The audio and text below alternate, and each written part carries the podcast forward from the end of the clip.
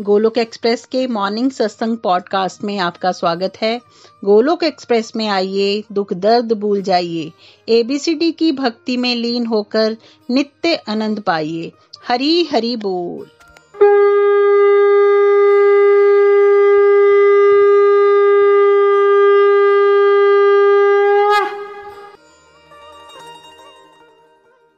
जय श्री कृष्ण चैतन्य प्रभु नित्यानंद, श्री अद्वैत गदाधर श्रीवासदि गौर भक्त वृंदा हरे कृष्णा हरे कृष्णा, कृष्ण कृष्ण, हरे हरे। हरे राम हरे राम राम राम, हरे हरे। ओम नमो भगवते वासुदेवाय, ओम नमो भगवते वासुदेवाय, ओम नमो भगवते वासुदेवाय। श्रीमद भागवत गीता की जय। गौर निताय की जय। श्री श्री राधा श्याम सुंदर की जय। to the body free as a soul, Hari Hari बोल, हरि हरि बोल। श्री श्री व्यस्त आत्मा, श्री मस्त हरि नाम जपते हुए transform the world by transforming yourself जय श्री कृष्णा। न शस्त्र पर, न शास्त्र पर, न धन पर, न ही किसी युक्ति पर। मेरा जीवन तो आश्रित है प्रभु। केवल केवल आपकी कृपा शक्ति पर। गोलोक एक्सप्रेस में आइए, दुख दर्द भूल जाइए। एबीसीडी की भक्ति में लीन होके नित्य आनंद पाइए। हरी हरि बोल अभिमान। जय श्री राम, जय श्री राधे कृष्णा।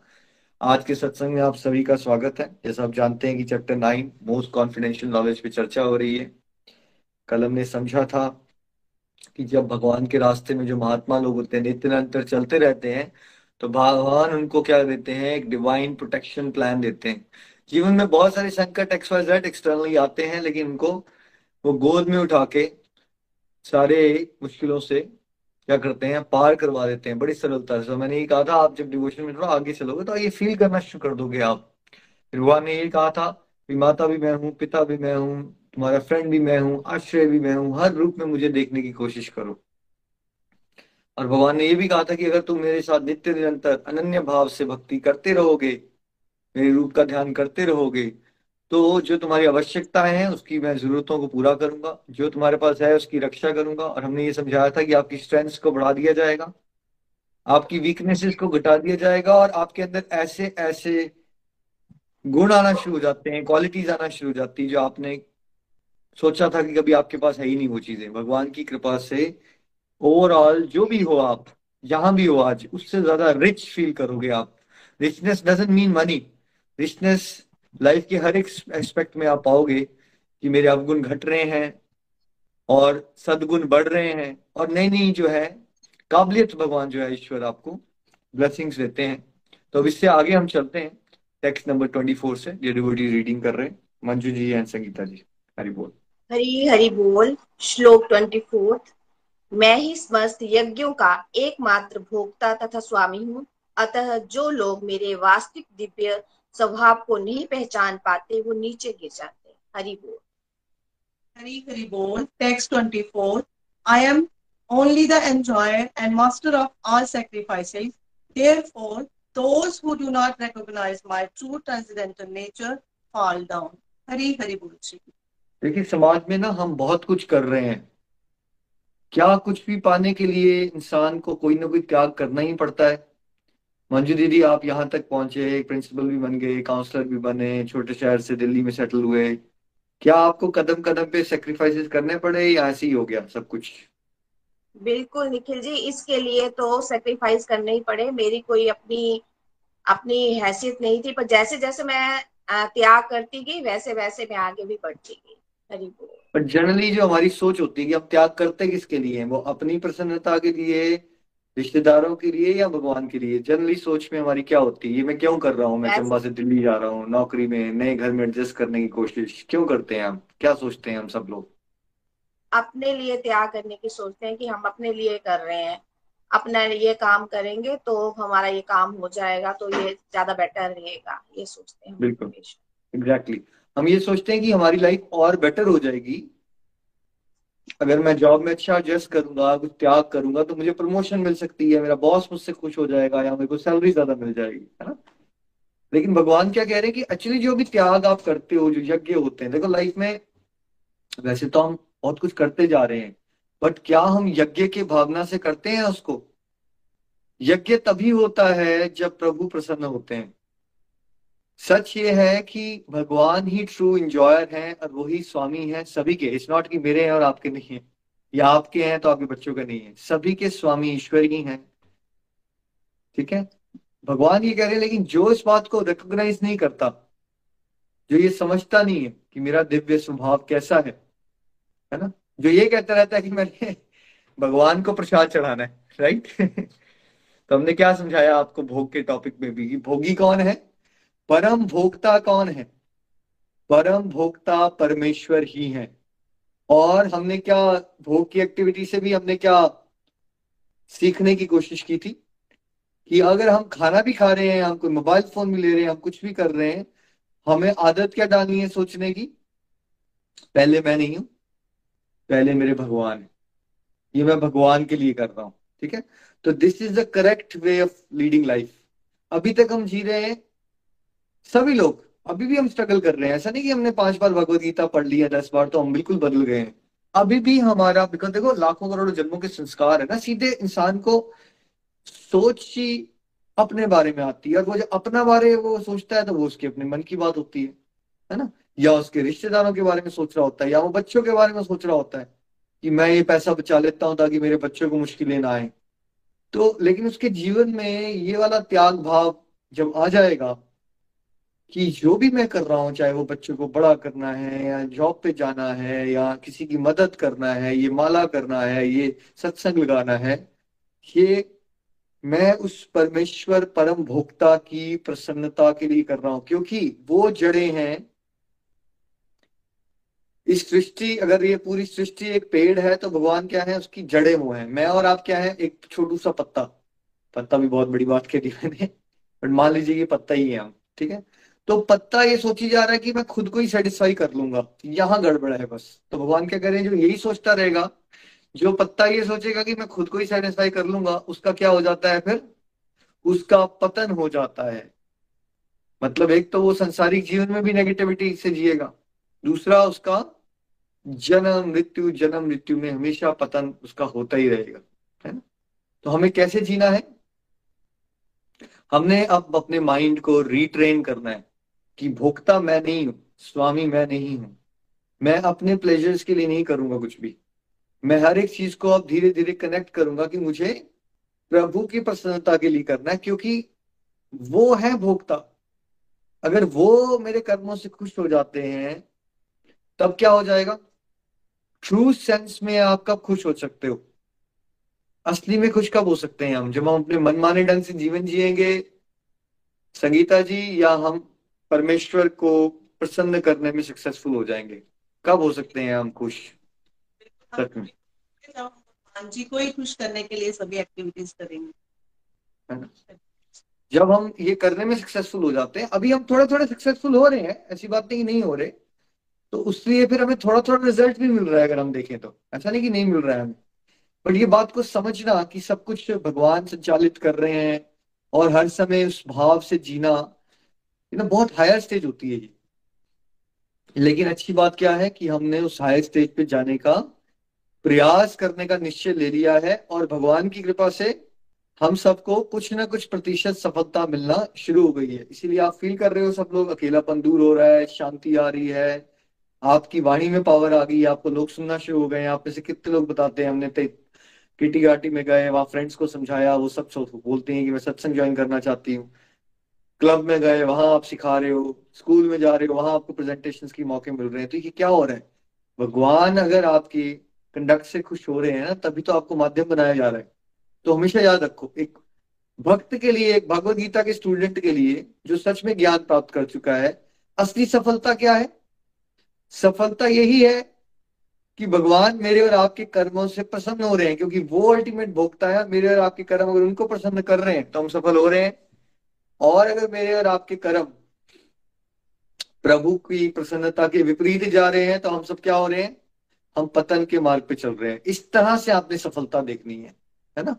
संसार में आपको सुख मिल रहा है या दुख मिल रहा है इसके बेस पे सफलता को और फेलियर को काउंट करोगे तो हमेशा भ्रमित रहोगे। क्योंकि संसार एक ड्रामा है। कभी आपने बहुत अच्छे प्रयास किए भी होंगे उस समय पे। तब भी क्या आपको मंजू दीदी फे, फेलियर मिल सकता है या नहीं मिल सकता है अपने पास कार्मिक अकाउंट के। आपने आज बहुत अच्छा काम किया था बट आपको फेलियर मिल गया। मिल सकता है या नहीं मिल सकता? बिल्कुल मिल सकता है। संसारिक कार्य में कहीं भी फेलियर मिल सकता है हमारे। बट अगर आपने ये सोचा था कि मेरी सफलता के ऊपर मेरी खुशी निर्भर है तो फिर तो आप दुखी हो जाओगे कि नहीं? फेलियर मिला तो। हाँ बिल्कुल दुखी हो जाएँगे। बट अगर आपने भगवान की प्रसन्नता के लिए काम किया था तब क्या तो फ़र्क पड़ता है आपको? हाँ तो उसमें हमें लगता है हमने तो भगवान के लिए करा, भगवान के ऊपर डिपेंड करता कि वो हमें सफलता दे या निराशा दे, कोई भी बात। है ना? तो देखो, पतन को इस तरह से भी देख सकते हो। मान लीजिए एक पर्सन को फेलियर की न्यूज़ आई कोई, ठीक है? उसका मूड खराब हो गया। उसने पूरा दिन अपना बर्बाद कर लिया, अपने हस्बैंड से भी झगड़ा कर लिया, अपने बच्चों से भी झगड़ा कर लिया। तो क्या उसका पतन हो गया? उस तरह से। उसके चरित्र का पतन हुआ ना? और वैसे ही एक भक्त को जो भगवान से जुड़ा हुआ है, उसने अच्छे से मेहनत की थी भगवान की प्रसन्नता के लिए, और वो ये समझता है, ये फल होते हैं, भगवान के हाथ में होते हैं, ये फेलियर भी मिला है तो इसमें भी कुछ मेरी भलाई है, उसमें कोई इतनी विचलित होने वाली बात नहीं है, और वो संभाव से अपना आगे बढ़ पाया तो वो पतन से बच गया। इस तरह से भी आप देख सकते हो। तो हमने क्या करना है? अपने माइंड को रिट्रेन करना है। हर एक कार्य में नॉट जस्ट घर पे जॉब पे, अपनी सोशल डीलिंग्स में, अपना खाना खाने के तरीके में, अपना सोचने के तरीके में, अपनी बात करने के तरीके में हमें ये सोचना है, क्या इस तरह से करने से मेरे मेरे ईश्वर, मेरे परमेश्वर खुश हो जाएँगे? और देखिए, यही कारण है कि बातें लोग समझते नहीं है, इसलिए मैक्सिमम सोसाइटी का क्या हो रहा है आज की डेट में? पतन हो रहा है या उत्थान हो रहा है? मैक्सिमम सोसाइटी का पतन हो रहा है बिकॉज़ हम सब लोग मन घड़त तरीके से जीवन जी रहे हैं। अगर हम भगवान के दिव्य स्वभाव को समझें, ठीक है? शास्त्रों का अध्ययन करोगे, स्पिरिचुअल गाइड की बात सुनोगे, फिर धीरे धीरे समझ आना शुरू होता है कि भगवान कैसे फ़ंक्शन करते हैं। और भगवान क्या चाहते हैं हमसे? नहीं तो हर बंदा अपने यहाँ दुनिया में यही कह रहा है, मैं तो अच्छा करता हूँ, मुझे भक्ति करने की ज़्यादा ज़रूरत है, मैं तो बहुत अच्छा हूँ। और यही बातें करते करते हमारा जीवन खत्म हो जाता है। Text twenty six please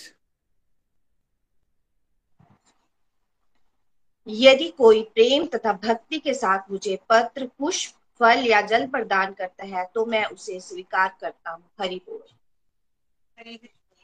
Text 26. If one offers me with love and devotion a leaf, a flower, fruit or water, I will accept it. Hari बोल जी।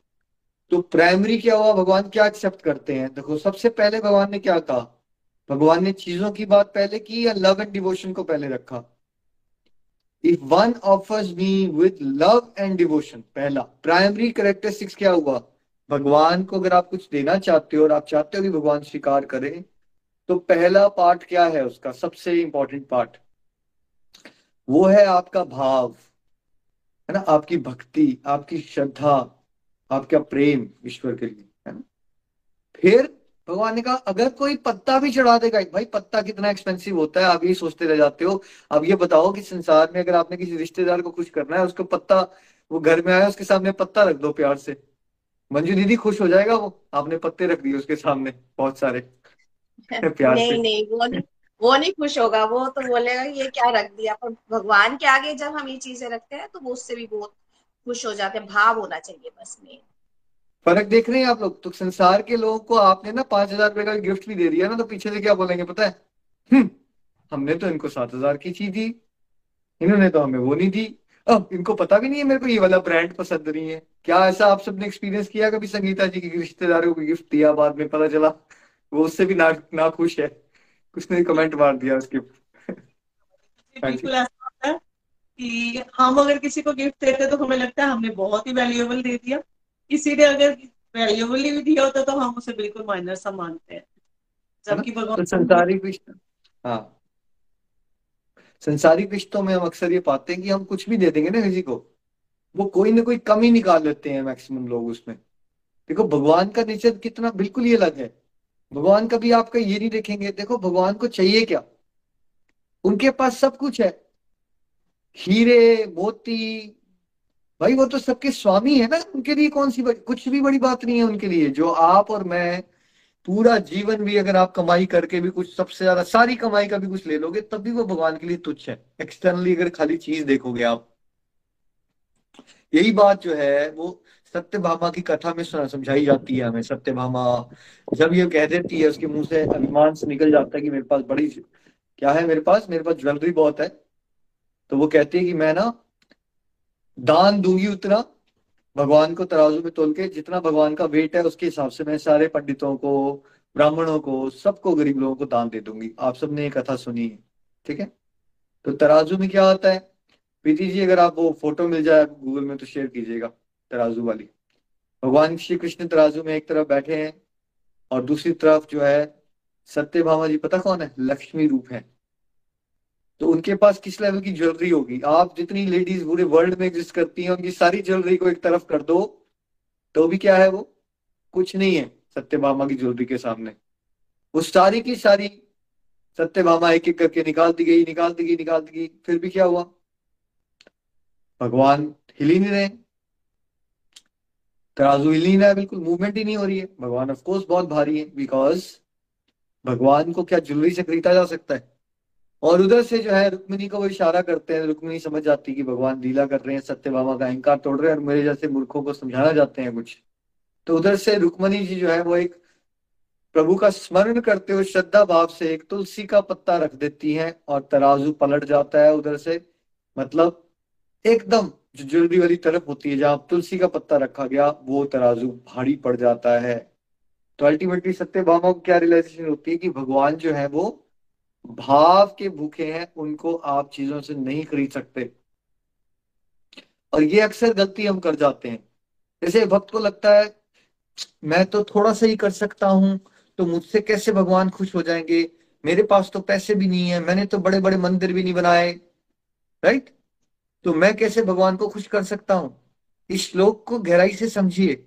ये संसारिक रिश्ता नहीं है। संसार में तो आपके कई बार इंसान अपनी हैसियत से बाहर भी लड़की की शादी हो रही है, उसने देखा, उसके दोस्त ने चालीस लाख रुपया खर्चा, उसने उधार ले लिया, वो ज़्यादा से ज़्यादा करने की कोशिश करता है, उधार ले लेता है लोन्स ले लेता है, फिर भी सब खुश नहीं हो पाते। तो अब ऐसी सोच लेके हम भगवान की तरफ़ चलने की कोशिश करते हैं। फिर हम क्या लगता है? जैसे हम रिश्तेदारों को खुश करने के लिए बहुत कुछ करते हैं, पापड़ बेलते हैं बाहर से। अब हम वैसे तो पापड़ बेल नहीं पा रहे तो हम कैसे भगवान को खुश कर लेंगे? तो यहाँ गड़बड़ हो जाती है। अब श्लोक से क्या समझना है आपने? भगवान को प्राप्त करने का, खुश करने का तरीका क्या है? Love and devotion. एक रुपए का खर्चा नहीं होता है आपको भगवान को खुश करना है तो। अगर आप मानसिक रूप से भी, मान लीजिए, आप ट्रैवल कर रहे थे, आपके दिल में आया, आपके पास भगवान के प्रॉपर बर्तन भी नहीं है, आपके दिल में ये भाव आ जाता है बस कि मैं ना सोने की थाली में और हीरो से जड़े हुए एक स्पून के साथ भगवान को खीर खिला रही हूँ। ठीक है? और आप ऐसे कल्पना में भगवान के साथ खोए हो और भगवान को खीर खिला रहे हो आप, ठीक है? वैसे नहीं खिलाई आपने, रियलिटी में नहीं कर रहे हो आप, मानसिक रूप से कर रहे हो। भगवान आपकी मानसिक सेवा से ही प्रसन्न हो जाएँगे भाई। बहुत प्रसन्न हो जाएँगे ठीक है? और दूसरी तरफ़ भगवान ने कहा, लीफ, फ्लावर, फ्रूट। देखो, भगवान ने नहीं कहा मुझे मीट चाहिए यहाँ पे। बोला यहाँ पे, मुझे मीट चाहिए। क्या कहा है? सिंपल चीज़ें कही है क्या सब अफोर्ड कर सकते हैं। एक पत्ता, एक फ्लावर, एक फूल। देखिए, प्रहलाद महाराज जब नरसिंह भगवान की स्तुति करते हैं ना तो वो एक स्पष्ट रूप से बात कहते हैं कि, प्रभु एक्चुअली आपको कुछ नहीं चाहिए बिकॉज़ आप आत्माराम हो। आत्माराम कौन होता है? जो अपने में ही सेटिस्फाइड है। भगवान को किसी भी चीज़ से भाई फ़र्क नहीं पड़ता, वो इन सब बातों से ऊपर है। ये भी आपकी हेतु की कृपा होती है कि आप किसी भक्त से सेवा भी एक्सेप्ट क्यों करते हो? हमें सेवा करने के लिए वैदिक सिस्टम सजेस्ट क्यों करता है? भगवान क्यों कह रहे हैं, बेटा, मेरी सेवा करो। हमारे कल्याण के लिए भगवान को पत्ता मिल जाएगा या फूल मिल जाएगा, उससे फ़र्क नहीं पड़ता है भाई। बट हम अगर अपने मन को कोई एक्टिविटीज़ में भगवान की तरफ़ लगाएँगे तो बिकॉज़ भगवान दिव्य है, वो आनंद के सागर है तो हम भी उनकी तरह हो जाएँगे। ठीक है? अदरवाइज़ अगर आप सोचते रहोगे, जो लोग सोचते हैं, भगवान को क्या ज़रूरत है? भगवान का ही तो सब कुछ है, इनको क्या देना है? देखिए, भगवान का ही सब कुछ है बट आप अपने भाव कैसे लगाओगे भगवान के साथ? कैसे जोड़ोगे भगवान के साथ? है ना? वो उसके लिए अलग अलग एक्टिविटीज़ रिकमेंडेड होती है ना? तो यहाँ भी देखिए एक तरह से आपको भोग लगाने की एक्टिविटी बताई जा रही है। कैसे? लेकिन अभी तक हम लगा तो रहे हैं घरों में भोग, लेकिन हबड़ा दबड़ी में ध्यान हमारा किचन में है, बच्चों में है है ना? जॉब के अंदर है और फटाफट हम भगवान के सामने प्लेट रख के भाग जाते हैं। ठीक? हमें क्या करना है? कम से कम दो चार मिनट के लिए अपनी दुनियादारी को रोकिए। आप जाते हो भगवान के सामने, भगवान का भजन गाते हो, कुछ बनाइए उनके लिए। जाइए, उनसे बातें कीजिए, भगवान के अंदर रखिए, प्रार्थना कीजिए, अच्छे से कीजिए इनफॉर्मली कीजिए। जैसे सच में वो आपके घर में आए हुए हैं, ये भाव से, क्योंकि देखो, भगवान ने चैप्टर फोर के ग्यारहवें श्लोक में क्लियर कर दिया है। जितने भाव से, जैसे भाव से आप सरेंडर करोगे रिवॉर्ड कैसा मिलेगा? रिवॉर्ड भी आपको वैसा मिलता है फिर। अगर आप यही मानते रहोगे, ये मूर्ति है मेरे सामने पड़ी हुई, ये पत्थर है राइट या तांबे की मूर्ति है तो यस सच वही है फिर। फिर वो तांबे की मूर्ति है। बट अगर आप ये मानोगे कि मेरे प्रभु ने मुझ पर कृपा की बिकॉज़ प्रभु तो इतने विशाल है, इतने महान है तो वो जो है, मेरे जैसे तुच्छ बुद्धि के लिए, मेरे सामने इस मूर्ति में प्रकट हो गए हैं तो ये मेरे प्रभु हैं। अब अगर आपने ये मान के प्रभु के साथ उनको कुछ अर्पित करना शुरू कर दिया, प्यार से तो फिर आपको रिवॉर्ड अलग तरह का मिलेगा। फिर आपको ये भी लगेगा कि आपके सामने जो अच्छे विग्रह हैं, वो आपसे बातें कर रहे हैं स्माइल भी आ रही है आपको। सडनली देखिए बिकॉज़ भगवान के लिए कुछ भी करना असंभव नहीं है ना? तो हमें याद क्या रखना है? देखिए ऐसा बताइए कि शबरी के पास ऐसा एक्सटर्नल सेंस में क्या था शबरी के पास जो भगवान उससे खुश हो गए? मंजू दीदी क्या शबरी जी बड़ी गुड लुकिंग थी? हाई क्लास की थी? उसके पास ब्रांडेड क्लोथ थे? नहीं निखिल जी उनके पास बस भाव था। बस वो ये देख रही थी कि कब इस रास्ते से भगवान आएँगे। और कब मैं उनको ये बेग खिलाऊँगी। मैं अपनी एक छोटा सा बात बताती हूँ कि मैं अभी ना वृंदावन गई थी तो राधा जी का स्वरूप लाई हूँ, कृष्ण जी का। मैंने उनको किचन में रखा है और मेरा भाव क्या आता है कि अब राधा जी अपने हाथ से खाना बना रही है, मैं नहीं बना रही, हाथ से खाना बनाती हूँ सच में मेरा भाव ही आ गया कि जब से वो लाई हूँ, मेरे को लगता है खाना बहुत ही टेस्टी बन रहा है। और मेरे को बड़ा आनंद आ रहा है क्योंकि भाव हो गया, वो बना नहीं रही है, आके पर जैसे भाव ही आ गया मेरे अंदर। तो मैं सबको पूछती हूँ खाना ज़्यादा टेस्टी आ गया ना खाना ज़्यादा टेस्टी वो मतलब मेरे भाव भाव में आ गई है वो चीज़ हरी बोल हरी बोल। नहीं आप ऐसा क्यों सोच रहे हो कि वो नहीं आ रहे हैं? वो आ रहे हैं ऐसा सोचो आप। हाँ, देखो संसारिक लोगों को कहोगे तो वो हाँ, संसारिक लोगों को कहोगे तो वो कहेंगे कि पागल हो गए हो आप। बट देखो भक्ति में भाव में आगे बढ़ना वो पागलपन नहीं होता है सामाजिक दृष्टि से ठीक है? क्योंकि वो समझ नहीं पाएँगे लोग। फीलिंग्स है ना और भगवान रेसिप्रोकेट करते हैं। इसलिए संसारिक लोग क्या करते हैं, वो बाल की खाल उखेड़ने, उखाड़ने की कोशिश करना शुरू करते हैं ऐसा थोड़ी हुआ है वैसे। भाई, भाव है ना आपके, भाव जिस तरफ़ फ्लो कर रहे हैं, भगवान का दिल लगाइए, ठीक है? तो दिल लगाइए, वो उसके अकॉर्डिंग रिस्पॉन्ड करते हैं आपके साथ। जैसे आपने कहा फील किया ना वो चीज़, वो बिल्कुल होता है वैसा। आप जैसे जैसे आपके भाव है, उसके अकॉर्डिंगली भगवान रिस्पॉन्ड करते हैं। तो कहने का तात्पर्य क्या है कि शबरी के पास एक्सटर्नली क्या है? ना गुड लुक्स है, ना वेल्थ है, ना बहुत ज्वेलरी है, ना हाई क्लास है प्लस ऊपर से वो भगवान को झूठा बेर भी खिला रही है और भगवान बड़े प्रसन्न होते जा रहे हैं। देखिए, आप थोड़ा सामाजिक एंगल से भी सोच के देखिए, आपके घर में एक प्रधानमंत्री आ जाएँगे। क्या आप सोच भी सकते हो ये बात कि आप झूठी बात चीज़ें खिला दोगे उनको? सोच सकते हो आप ये, संगीता जी? प्रधानमंत्री को झूठी चीज़ें खिलाना शुरू कर दो आप। राइट इमेजिन कर सकते हैं हम ऐसी बात। क्या ये इमेजिनेशन में आ सकती है हमारी बात? इमेजिन ही नहीं कर सकते हम ये बात, है ना? तो यहाँ तो भगवान को खिलाया जा रहा है, झूठा और वो आनंद में ले रहे हैं, क्योंकि फिर क्या बताया भगवान ने यहाँ पे? उस एग्ज़ाम्पल से भी क्या समझा हमने? वो आनंद क्यों ले रहे हैं? क्योंकि शबरी के पास प्रेम है, हमेशा याद रखिए। इसीलिए इस रास्ते पे आपकी गरीबी, अमीरी high caste low class caste इससे कोई फ़र्क नहीं पड़ता। कोई फ़र्क नहीं पड़ता इससे। सभी, देखिए, संसारिक जीवन में ना बड़ा फ़र्क पड़ जाता है। आप आप कौन सी फैमिली को बिलोंग करते हो? मतलब आपको अपॉर्चुनिटीज़ भी अलग अलग मिलती है। अगर आप मिनिस्टर के घर पैदा हुए, अलग अपॉर्चुनिटी है। स्वीपर के घर पैदा हुए, अलग अपॉर्चुनिटी है। संसारिक जीवन में बड़ा फ़र्क पड़ जाता है हर एक चीज़ में, है ना? लेकिन क्या भक्ति के रास्ते में कोई फ़र्क पड़ता है? कोई फ़र्क नहीं पड़ता है। अगर आप सच में शुद्ध भाव विकसित कर लेते हो प्रभु की तरफ़, प्रेम करते हो उनसे, इसलिए कभी टेंशन मत लो कि आपके पास पैसे कम है, आप उतना नहीं कर पा रहे हो। अच्छा इसका ये मतलब नहीं लेना है कि सेकेंडरी फैक्टर्स इंपॉर्टेंट ही नहीं होते। तो प्राइमरी फैक्टर क्या हुआ? प्राइमरी फैक्टर हुआ लव एंड डिवोशन ठीक है? और सेकेंडरी फैक्टर क्या हुआ? जो सच में आप चढ़ावा देते हो बाहर से, चढ़ाते हो ना भगवान को। क्या वो भी इंपॉर्टेंट होता है या वो बिल्कुल ही इंपॉर्टेंट नहीं है? वो भी इंपॉर्टेंट होता है। ऐसा नहीं कि वो इंपॉर्टेंट नहीं होता बट ये सोच लेना कि हम वो नहीं कर पा रहे हैं अच्छे से तो हम डिवोशन में नहीं आगे बढ़ सकते, ये अज्ञान है। ये सोच लेना, मान लीजिए आप करोड़ों रुपया दिया हुआ है भगवान ने आपको फॉर एग्ज़ाम्पल आप अपने लिए फाइव स्टार्स में जाते हो एक्सपेंसिव कार्स खरीदते रहते हो, लेकिन आप बोलते हो, मैं मानसिक रूप से ही भगवान को भोग लगा दूँगा। ठीक है? और मैं कोई डोनेशन भी नहीं दूँगा, मैं धन की भी कोई कॉन्ट्रीब्यूशन नहीं करूँगा जगत कल्याण में। बिकॉज़ भगवान तो बस भाव ही देखते हैं। तो ये भाव क्या पकड़ लिया आपका भगवान ने? क्या आपकी पैसे से ज़्यादा अटैचमेंट है? नहीं छोड़ पा रहे हो ना आप? नहीं छोड़ पा रहे हो? ये नहीं समझ लेना इसका मतलब ठीक है? आपको अगर मिला है ज़्यादा तो किसने दिया है? किसने दिया है? भगवान ने दिया आपको। ये आपकी ड्यूटी बनती है। ड्यूटी है बनती है आपको ये एहसान नहीं कर रहे हो आप समाज पे। आपने समाज से सब कुछ लिया। आप एक जिम ज्वाइन कर लेते हो। मेंबरशिप के लिए पैसे देने पड़ते हैं आपको। देने पड़ते हैं। मंजू दीदी कुछ भी करोगे सब्ज़ी लेने जाओगे पैसे देने पड़ेंगे। जिम में जाओगे पैसे देने पड़ेंगे। हाँ जी। बिल्कुल संसारिक चीज़ों के लिए तो पैसे देने ही पड़ेंगे हम लोग। तो भाई नेचर से हमें सब कुछ मिलता है ना? क्या हमारी इतनी कृतज्ञता नहीं? ये साँसें कहाँ से ले रहे हो आप? ऑक्सीजन ले रहे हो? हर चीज़ तो भगवान से मिली है। तो ये हमारी रिस्पॉन्सिबिलिटी है कि जो हमें भगवान ने दिया है हम उसको संग्रहित करने में ना लगे रहे, क्योंकि जितना आप संग्रह करोगे, उतना माया में फंसोगे।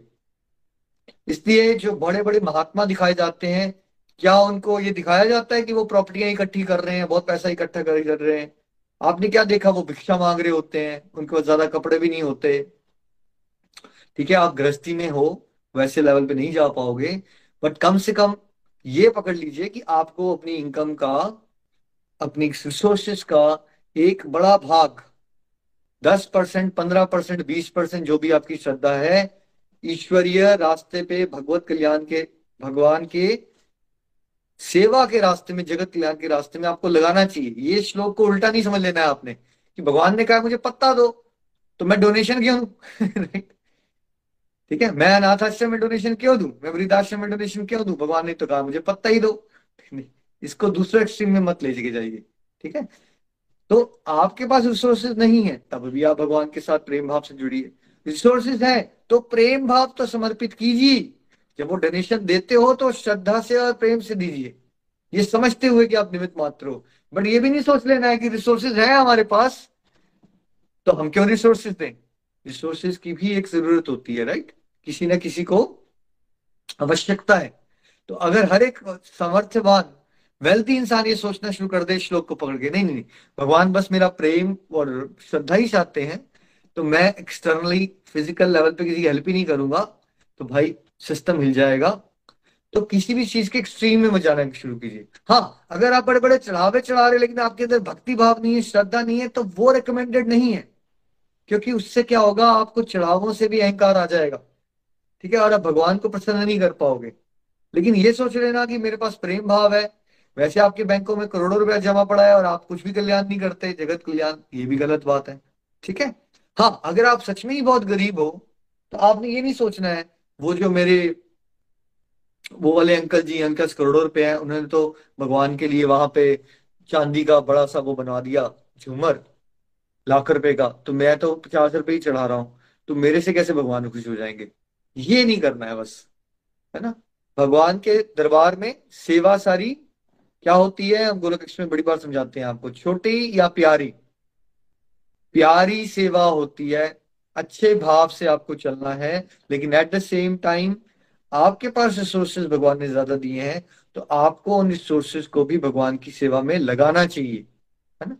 टेक्स्ट ट्वेंटी सेवन प्लीज़ हे कुंती पुत्र, तुम जो कुछ करते हो, जो कुछ खाते हो, जो कुछ अर्पित करते हो या दान देते हो और जो भी तपस्या करते हो उसे मुझे अर्पित करते हुए करो हरि बोल हरि बोल text 27 whatever you do whatever you eat whatever you offer or give away and whatever austerities you perform do that o son of kunti as an offering to me hari ji है ना तो क्या कह रहे हैं भगवान ईश्वर अर्पण कर्म प्रसाद बुद्धि जो हम आपको बार बार समझाते हैं देखिए, भगवत गीता पूरा का पूरी इसमें आ गई एक ही श्लोक में, अगर आप समझना चाहो तो।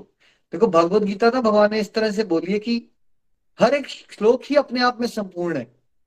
अगर हम साधक एक भी श्लोक को जीना शुरू कर दें तो कल्याण हो जाएगा हमारा। एक भी श्लोक को जीना है हमें। अब साफ़ बताया इसमें, भगवान ने कहा, आपको कुछ अलग टाइम निकाल के एक्स वाई जेड देखो अलग टाइम निकालना अलग तरह से ज़रूरी होता है। जब आप सच में किसी से प्यार करते हो जैसे एक लड़के और लड़की को प्यार हो जाता है क्या वो डेट करने जाते हैं मंजू दीदी अलग से या नहीं जाते? थोड़ा टाइम निकालते हैं एक दूसरे को लिए बिल्कुल निकालते हैं अपने लिए। बट वट अबाउट जब रूटीन में जॉब्स वगैरह कर रहे होते तब भी एक दूसरे को याद कर लेते हैं बीच में फंटी घंटी मार लेंगे या व्हाट्सएप पे मैसेज ही छोड़ देंगे एक दूसरे के लिए राइट संसारिक रिश्तों में होता है ऐसा या नहीं होता? बिल्कुल होता है। वो अलग बात है कि शादी हो जाती है दस पंद्रह साल के बाद तो बोलते अबे यार, फ़ोन मत करो। क्यों कर दिया फ़ोन? वाइफ ने फ़ोन भी कर दिया। क्या है, कोई काम पड़ गया क्या? वो अलग बात है कि संसारिक रिश्ते हैं बट प्रभु के साथ ऐसा नहीं होता। तो प्रभु के साथ क्या करना है हमें? भगवान बहुत सिंपल बता रहे हैं। जो भी खाते हो, जो भी करते हो, जो भी देते हो, उसमें बस अपने भाव जो है वो क्या कर लो चेंज कर लो। बस ये सोचो कि मैं प्रभु के लिए कर रही हूँ, है ना? बच्चे को बड़ा कर रहे हो जॉब पे जा रहे हो, खा रहे हो, कुछ बस भाव ही बदल बदलने ठीक है? और भाव बदलने के लिए बड़ा इंपॉर्टेंट है कि सत्संग सुनते रहो, साधना करते रहो बिकॉज़ अदरवाइज़ संसारिक जीवन जीते हुए कितनी बार इंसान ये बातों पे मनन करता है कि मुझे भाव बदलने हैं। संगीता जी, अगर कोई सत्संग ना करे तो कितनी बार उसने सामाजिक जीवन में, किटी पार्टीज़ में या दोस्तों यारों से ये पॉइंट सुना होता है कि मुझे अपने हर एक काम भगवान की प्रसन्नता के लिए करना है। आपने गोलक एक्सप्रेस की जर्नी को हटाओ, अपनी और पूरी वर्ल्डली लाइफ को याद करो। कितनी बार आपकी डिस्कशन हुई इस पॉइंट पे अपने परिवार से, रिश्तेदारों से फ्रेंड्स से? कभी भी नहीं, निखिल जी। हमेशा ही दुनियादारी की बातें हुई है फैमिली की बातें, यही बातें चली है। भगवान जी का नाम तो कभी आया ही नहीं जब तक गोलक एक्सप्रेस के साथ नहीं जुड़े हुए। तो सत्संग नहीं किया तो क्या होगा? हमें पता ही नहीं चलेगा कि हमें हर एक कर्म किस भाव से करना चाहिए। तो हमारा जीवन क्या हो जाएगा? ऐसे ही व्यर्थ चला जाएगा हमारा जीवन। है ना? रोटी, कपड़ा, मकान, उसी में हम खत्म हो जाएँगे। ठीक है? तो सत्संग से आप ये बातें सीखते हो कि भाई हमें हर एक कर्म जो है, कर्म तो करना है, लेकिन करना किसके लिए है? भगवान की प्रसन्नता के लिए। बिगिनिंग में ना, एक बिगिनर को नहीं समझ आता कि मैं भगवान की प्रसन्नता के लिए कैसे करूँगा। ठीक है? कोई बात नहीं। आप बस चलते फिरते प्रभु का नाम जाप करना शुरू कर दो और जब भी कुछ करते हो, खाना खाने से पहले भगवान को थैंक यू कर दो, किसी की हेल्प करते हो तो प्रेयर्स कर लो भगवान। मेरे में अहंकार ना आए। मैं हमेशा ही याद रख सकूँ मैं निमित मात्र हूँ। ये तो आपकी कृपा हुई कि आपने मुझे माध्यम बनाया उसकी मदद करने का। तो इस तरह से आप अगर एडिशन कर लोगे अपनी लाइफ में जाप की एडिशन इस तरह की प्रार्थनाओं की एडिशन खाना खाने से पहले, पानी पीने से पहले तो धीरे धीरे आपके जो सारे कार्य हैं, आपकी सारी गतिविधियाँ हैं, जो वो प्रभु की प्रसन्नता में समर्पित होते जा रही है। इतना मुश्किल नहीं है ये। ऐसा नहीं कि कोई आपको सैटेलाइट बनवानी है और सैटेलाइट में कुछ भेजना है आपने भगवान को। बस अपने भावों को परिवर्तन करना है। सिंपलेस्ट चीज़ है। अगर आप सीख गए, सबसे आसान काम है भगवान को खुश करना। ठीक है? इसके आगे चलते हैं नेक्स्ट प्लीज़ मैं ना तो किसी से द्वेष करता हूँ ना ही किसी के साथ पक्षपात करता हूँ। मैं सबों के लिए समभाव हूँ किंतु जो भी भक्ति पूर्वक मेरी सेवा करता है वो मेरा मित्र है। मुझमें स्थित रहता है और मैं भी उसका मित्र हूँ। हरि बोल। I envy no one, nor am I partial to anyone. I am equal to all. But whoever renders service unto me in devotion is a friend, is in me, and, and I am also a friend to him. Hari बोल जी देखिए प्रभु क्या है क्या प्रभु partiality करते हैं प्रभु समदर्शी हैं ना भी ईर्ष्याएँ करते हैं ना वो पार्शियलिटी करते हैं लेकिन अक्सर जब हमें ज्ञान नहीं होता तो समाज को जब हम देखते हैं ना, कोई बहुत अमीर है, कोई बहुत कम करता है, मेहनत ऐसा लगता है हमें और उसको फल मिल जाते हैं, दूसरा मेहनत ज़्यादा कर रहा है, उसको ऐसा लगता है कि मुझे फल नहीं मिलते, है ना? कोई स्टार्टिंग से ही बहुत अमीर परिवार में पैदा हो गया, कोई बहुत गरीब परिवार में पैदा हुआ। तो शक आ सकता है कि कुछ तो पार्शलिटी हो रही है ना? कोई बहुत अमीर, कोई बहुत गरीब किसी को रिज़ल्ट ज़्यादा मिलते हैं, किसी को कम रिज़ल्ट मिलते हैं, है ना? और फिर हम देवताओं, दानवों की कथाएँ भी सुनते हैं तो ऐसा लगता है कि भगवान पार्शलिटी करते हैं, देवताओं को बचाना शुरू कर देते हैं हर बार, और दानवों के साथ गड़बड़ कर देते हैं हर बार, है ना? दानव बेचारे मेहनत करके अमृत लेके जाते हैं तो भगवान क्या करते हैं? भगवान कोई ऐसा रूप ले लेते हैं कि उनको ठग लेते हैं वहाँ से, है ना? मोहनी रूप लेके, और फिर अमृत लेके आ जाते हैं, देवताओं को दे देते हैं तो बड़ी सारी हम भगवान की लीलाएँ सुनते हैं, जिसमें ऐसा लगता है, जैसे बाली ने भी क्या पूछा भगवान से? तो भगवान ने छुप के मारा बाली को तो बाली ने ये क्या पूछा? भाई, ऐसा क्या हो गया? आपका ये तो बड़ा ज़्यादा प्यारा बन गया, सुग्रीव। मैंने क्या किया था ऐसा? तो बाली को क्या लग रहा था कि भगवान पार्शलिटी नहीं कर दी भगवान ने या नहीं की? क्या लगा बाली को उस समय पे मंजू दीदी जब छुप के मारा भगवान ने बाली को? क्या लगा उसको? उसको लगा कि भगवान तो पार्शलिटी कर रहे हैं, वो उसके मित्र हैं। है ना? तो ये बड़ा समझना बड़ा कॉम्प्लिकेटेड टॉपिक है। देखो, भगवान ने एक ही साथ दो तीन बातें कर दी कि मैं पार्शलिटी नहीं करता। लेकिन साथ में ये भी कह दिया कि अगर कोई मुझे मित्र बना ले तो मैं भी उससे मित्रता कर लेता हूँ। तो कई बार ये स्वाभाविक है कि हमें कंफ्यूजन हो जाएगी कि भगवान कहना क्या चाहते हैं? कहते पार्शलिटी भी नहीं करता, फिर कहते हैं कि मित्र भी बना लेते हैं। कईयों की सहायता भी अलग से कर देते हैं। अब पिछले अभी हमने कुछ लोग पहले ये भी पढ़ा कल कि वो डिवाइन प्रोटेक्शन भी दे देते हैं और वीकनेसेस भी घटाएँगे स्ट्रेंथ जो उनकी डिवोशन करेगा उसको। देखो, भगवान पार्शियलिटी नहीं करते हैं। लेकिन लेकिन भगवान ने चैप्टर फोर में क्लियरली ये नियम बताया है, जो जिस भाव से, जैसे मेरे इस पे सरेंडर करने की कोशिश करेगा, मैं उसको रिजल्ट्स कैसे दूँगा? उसके भक्त के उस साधक की मेहनत के हिसाब क्वालिटी और क्वांटिटी के हिसाब से हर एक इंडिविजुअल के अंदर प्रभु के साथ जुड़ने के भाव सेम होते हैं। संगीता जी या डिफरेंट होते हैं? सबके भाव अंदर से। भाव अलग अलग होते हैं। एक हम एक फैमिली लेके चलते हैं तो वहाँ के जितने भी फैमिली मेंबर्स होंगे उनके भाव भी अलग होंगे। ठीक है?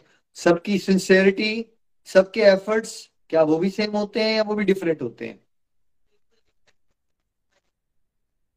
है ना?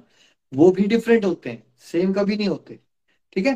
देखो पार्शियलिटी का मतलब पता क्या होता है कि मान लीजिए मैं एक टीचर हूँ और स्टूडेंट ए और स्टूडेंट बी दोनों ही बहुत मेहनत करते हैं और दोनों ने बिल्कुल एग्जैक्टली पेपर लिखा मेरे सामने और मैंने एक को ज़्यादा नंबर दे दिए, एक को कम दे दिए। ये होगी मेरी पार्शियलिटी कि मैंने उसको फेवर किया दूसरे बच्चे को। मेरे दोनों बच्चे सेम मेहनत ही नहीं करते। एक होमवर्क ज़्यादा अच्छे से करता है, दूसरा कभी करता है, कभी नहीं करता। जब मेरे पास एग्जामिनेशन शीट सामने आती है, एक ने बहुत अच्छे से अपने आंसर्स लिखे हुए हैं और दूसरे ने आंसर जो है थर्टी फोर्टी परसेंट अच्छे लिखे हैं, कुछ आधे अच्छे लिखे हैं और कुछ बहुत ही बेकार लिखे हैं। तो एक को मैंने नाइन्टी परसेंट नंबर दे दिए, दूसरे को मैंने चालीस परसेंट नंबर दे दिए। अब ये बताइए मंजू दीदी, आप भी एक टीचर हो तो मैंने पार्शलिटी की या जो फेयर है वही किया मैंने। नहीं जो फेयर था वही करा। जैसा हम करेंगे वैसे ही तो हमें फल मिलेगा ना। जितनी मेहनत करोगे वही होगा हमारे साथ। बट ये स्वाभाविक है कि वो दूसरे बच्चे के दिल में ये आना शुरू हो जाए। शायद मंजू मैम मुझे नहीं पसंद करती। करते हैं हम ऐसा संसारिक जीवन में। वो फेयर नहीं है ब्लेम करते हैं ना हम सब लोग। हम लोग ब्लेम करते हैं। जैसे माता पिता ने भी कुछ किया ना तो बच्चे मेरे पेरेंट्स को नहीं छोड़ते। उसके साथ ज़्यादा करते हो, मेरे साथ नहीं करते हो, है ना? वो हमारा ब्लेमिंग नेचर होता है तो हम ऐसे ही करते करते भगवान को भी नहीं छोड़ते, हम अपनी करतूतें नहीं देखते कि हम क्या हरकतें कर रहे हैं। हम नहीं समझ पाते कि जो दूसरे को कुछ मिल रहा है भाई तो उसका कुछ अपना अकाउंट है।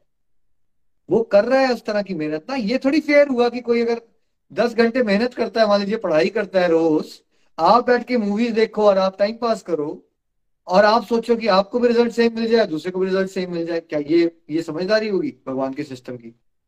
है ना? वैसे ही देखो देवता और दानवों में क्या होता है? देवता भगवान की स्तुति करते रहते हैं, भगवान से जुड़े रहते हैं। मुश्किलें आने पे भगवान से सहायता मांगते हैं तो भगवान की सहायता करते हैं। बट ऐसा नहीं कि अगर दानवों में से कोई हो जो भगवान की सहायता मांगे तो प्रहलाद महाराज तो दानव ही थे ना वैसे, दानवों के कुल में पैदा हुए थे ना। क्या प्रहलाद महाराज ने सहायता मांगी जब सच्चे दिल से उनसे प्यार किया तो क्या भगवान ने ये सोचा, ये तो असुर कुल में पैदा हुआ है, मैं तो इसको एक्सेप्ट ही नहीं करूँगा। क्या ऐसा हुआ? ऐसा नहीं हुआ। आप सब जानते हो, भगवान ने नरसिंह अवतार ले लिया। किसके लिए? वो ये नहीं देखते। देखो, बाली जो थे, वो भी प्रहलाद के पौत्र थे, ठीक है? और भगवान जो है, वामन रूप लेके आते हैं, देवताओं को राज दिलवाने की कोशिश करते हैं बाली से, ठीक है? लेकिन जब बाली जो है, तीन पग भूमि का वरदान दे देते हैं भगवान को, कि भगवान तो एक तरह से छल कर रहे हैं वहाँ पे, ठीक है? और बाली को क्या देते हैं बाद में वो? जब कहते हैं कि दो पग से तो मैंने सब कुछ ले लिया, तीसरा पग कहाँ रखू? तो बाली कहते हैं, भगवान, मेरे सर पे ही रख लो। राइट तो जब बाली को क्या मिलता है? सूतल लोक में जो राजपाट उन्होंने इंद्र को वापस दिया ना, उससे ज़्यादा भव्य राजपाट किसको दे देते हैं वो? बाली को दे देते हैं और ये कहा जा, भगवान ने कहा, मैं हमेशा बॉडी गार्ड बन के सिक्योरिटी गार्ड बन के तुम्हारे महल के बाहर खड़ा रहूँगा। कौन है लेकिन बाली? वैसे। असुर है वो। ठीक है? असुर प्रजाति में पैदा हुआ तो ये भगवान के लिए बिकॉज़ हमें ज्ञान नहीं होता, हमें कथाएँ भी टूटी फूटी पता होती हैं, इसलिए हम बहुत जल्दी जजमेंट बना देते हैं भगवान के बारे में। इससे बचिए, भगवान पर्सनैलिटी नहीं करते, आपके भावों के अकॉर्डिंगली ही आपको रिज़ल्ट मिलेगा। अगर आप आज बहुत बड़े पापी इंसान भी हो, लेकिन आज आप निश्चित कर लेते हो कि मैंने ईश्वर को प्रेम करना है तो क्या भगवान आपका फिर भी प्रेम स्वीकार कर लेंगे या आप पापी रहे हो इसलिए आपको एक्सेप्ट नहीं करेंगे? जिस दिन आप रियलाइजेशन पे आ जाते हो और सही रास्ते पे चलना शुरू करते हो, भगवान सब कुछ बुला सकते हैं और आपको, देखो, तीन दृष्टि होती है। एक, संसार आपको कैसे देखता है? संसार हमेशा आपका पास्ट ही देखता है। आप डिवोशन में चल रहे हो दो तीन साल से, मान लीजिए अच्छा करना शुरू हो गए आपके फ्रेंड्स क्या बोलेंगे पीछे? अबे, पहले तो ये करता था, पहले तो ऐसे करता था, अब तो बड़ा बदल गया, चाहे ढोंगी कर रहा होगा। पास देखेगा समाज आपका, ठीक है? आप अपने लिए जब सोचते हो तो आप अपना फ्यूचर देखते रहते हो हमेशा। फ्यूचर में मैं यहाँ पहुंचूँगा, मैं ऐसा करूँगा, मुझे बच्चों के लिए ये करना है, वो करना है। भगवान कहाँ से देखते हैं लेकिन? भगवान ना आपका पास देख रहे हैं, ना फ्यूचर देख रहे हैं। आप अभी क्या कर रहे हो प्रेजेंट में, ये देखते हैं। अभी आप श्रद्धा भाव से चल रहे हो भगवान के साथ, टिक, भगवान की चेकलिस्ट में टिक, आगे बढ़ते जा रहे हो आप। तो इसलिए भगवान से प्रेम कीजिए, समझिए कि भगवान समदर्शी होते हैं, है ना? आपके भावों के शरणागति की लेवल्स में फ़र्क होता है सिंसेरिटी में फ़र्क होता है, और उसके अकॉर्डिंगली भगवान आपसे मित्रता करते हैं, और उसके अकॉर्डिंगली फिर आपको प्रगति भी दिखेगी। तो यहाँ भी कई बार डिवोटीज में दिल में आ सकता है, यार ये छह महीने से चल रहा है, इसकी प्रगति बहुत होती जा रही है। हम तीन साल से चल रहे हैं, क्या भगवान पार्शलिटी कर रहे हैं? हमारी तो प्रगति वैसी नहीं हो रही। क्या भगवान पार्शलिटी कर रहे हैं कि अगर गोलक एक्सप्रेस में कोई छह महीने में ज़्यादा ग्रो कर गया, आप छह साल में भी ऐसा नहीं ग्रो कर पाए? पार्शलिटी नहीं हो रही है भाई। क्योंकि आपको नहीं पता है उस भक्त के भाव क्या है। ना आपको पता है उसका पिछले जन्म का डिवाइन अकाउंट क्या है। ठीक है? आपको ये भी नहीं पता है कि वो पूरे दिन में किस तरह से हरिनाम करता है। ठीक है? तो ये आपको नहीं पता, ये भगवान को पता होता है। जिसकी जैसी ग्रोथ हो रही है, उसके लिए वही बेस्ट है इसलिए अपनी अपनी साधना पे सत्संग पे ध्यान दीजिए और हमेशा समझ लीजिए कि भगवान का सिस्टम परफेक्ट है। जो भी भगवान कर रहे हैं, जिसके लिए भी कर रहे हैं, जैसा भी कर रहे हैं, वो उसके लिए वही बेस्ट है। नेक्स्ट प्लीज़ श्लोक थर्टी यदि कोई जघन्य से जघन्य कर्म करता है, किंतु यदि वो भक्ति में रत रहता है तो उसे साधु मानना चाहिए, क्योंकि वो अपने संकल्प में अड़ी रहता है। Hari Text 30. Even if one commits the most abominable action, if he engaged in devotional service, he is to be considered saintly because he is properly situated in his determination. Hari Bolji. देखिए भगवत गीता का one of my favourite verses है और ये game changer है आपकी बिल्कुल thinking को बदलने वाला है आपकी भगवान क्या नियम बना रहे हैं यहाँ पे ठीक है? क्योंकि जज कौन है? ना मैं हूँ जज ना आप जज हो। किसकी डिवोशनल प्रोग्रेस में कोई क्या कर रहा है? किसको दंड मिलना चाहिए? किसको सफलता मिलनी चाहिए? कैसे रिवॉर्ड मिलना चाहिए किसी को? ये सब भगवान के हाथ में है। तो भगवान, लेकिन मुझे और आपको क्या बता रहे हैं? हम आसपास अब बहुत सारे लोगों को देखते हैं ना।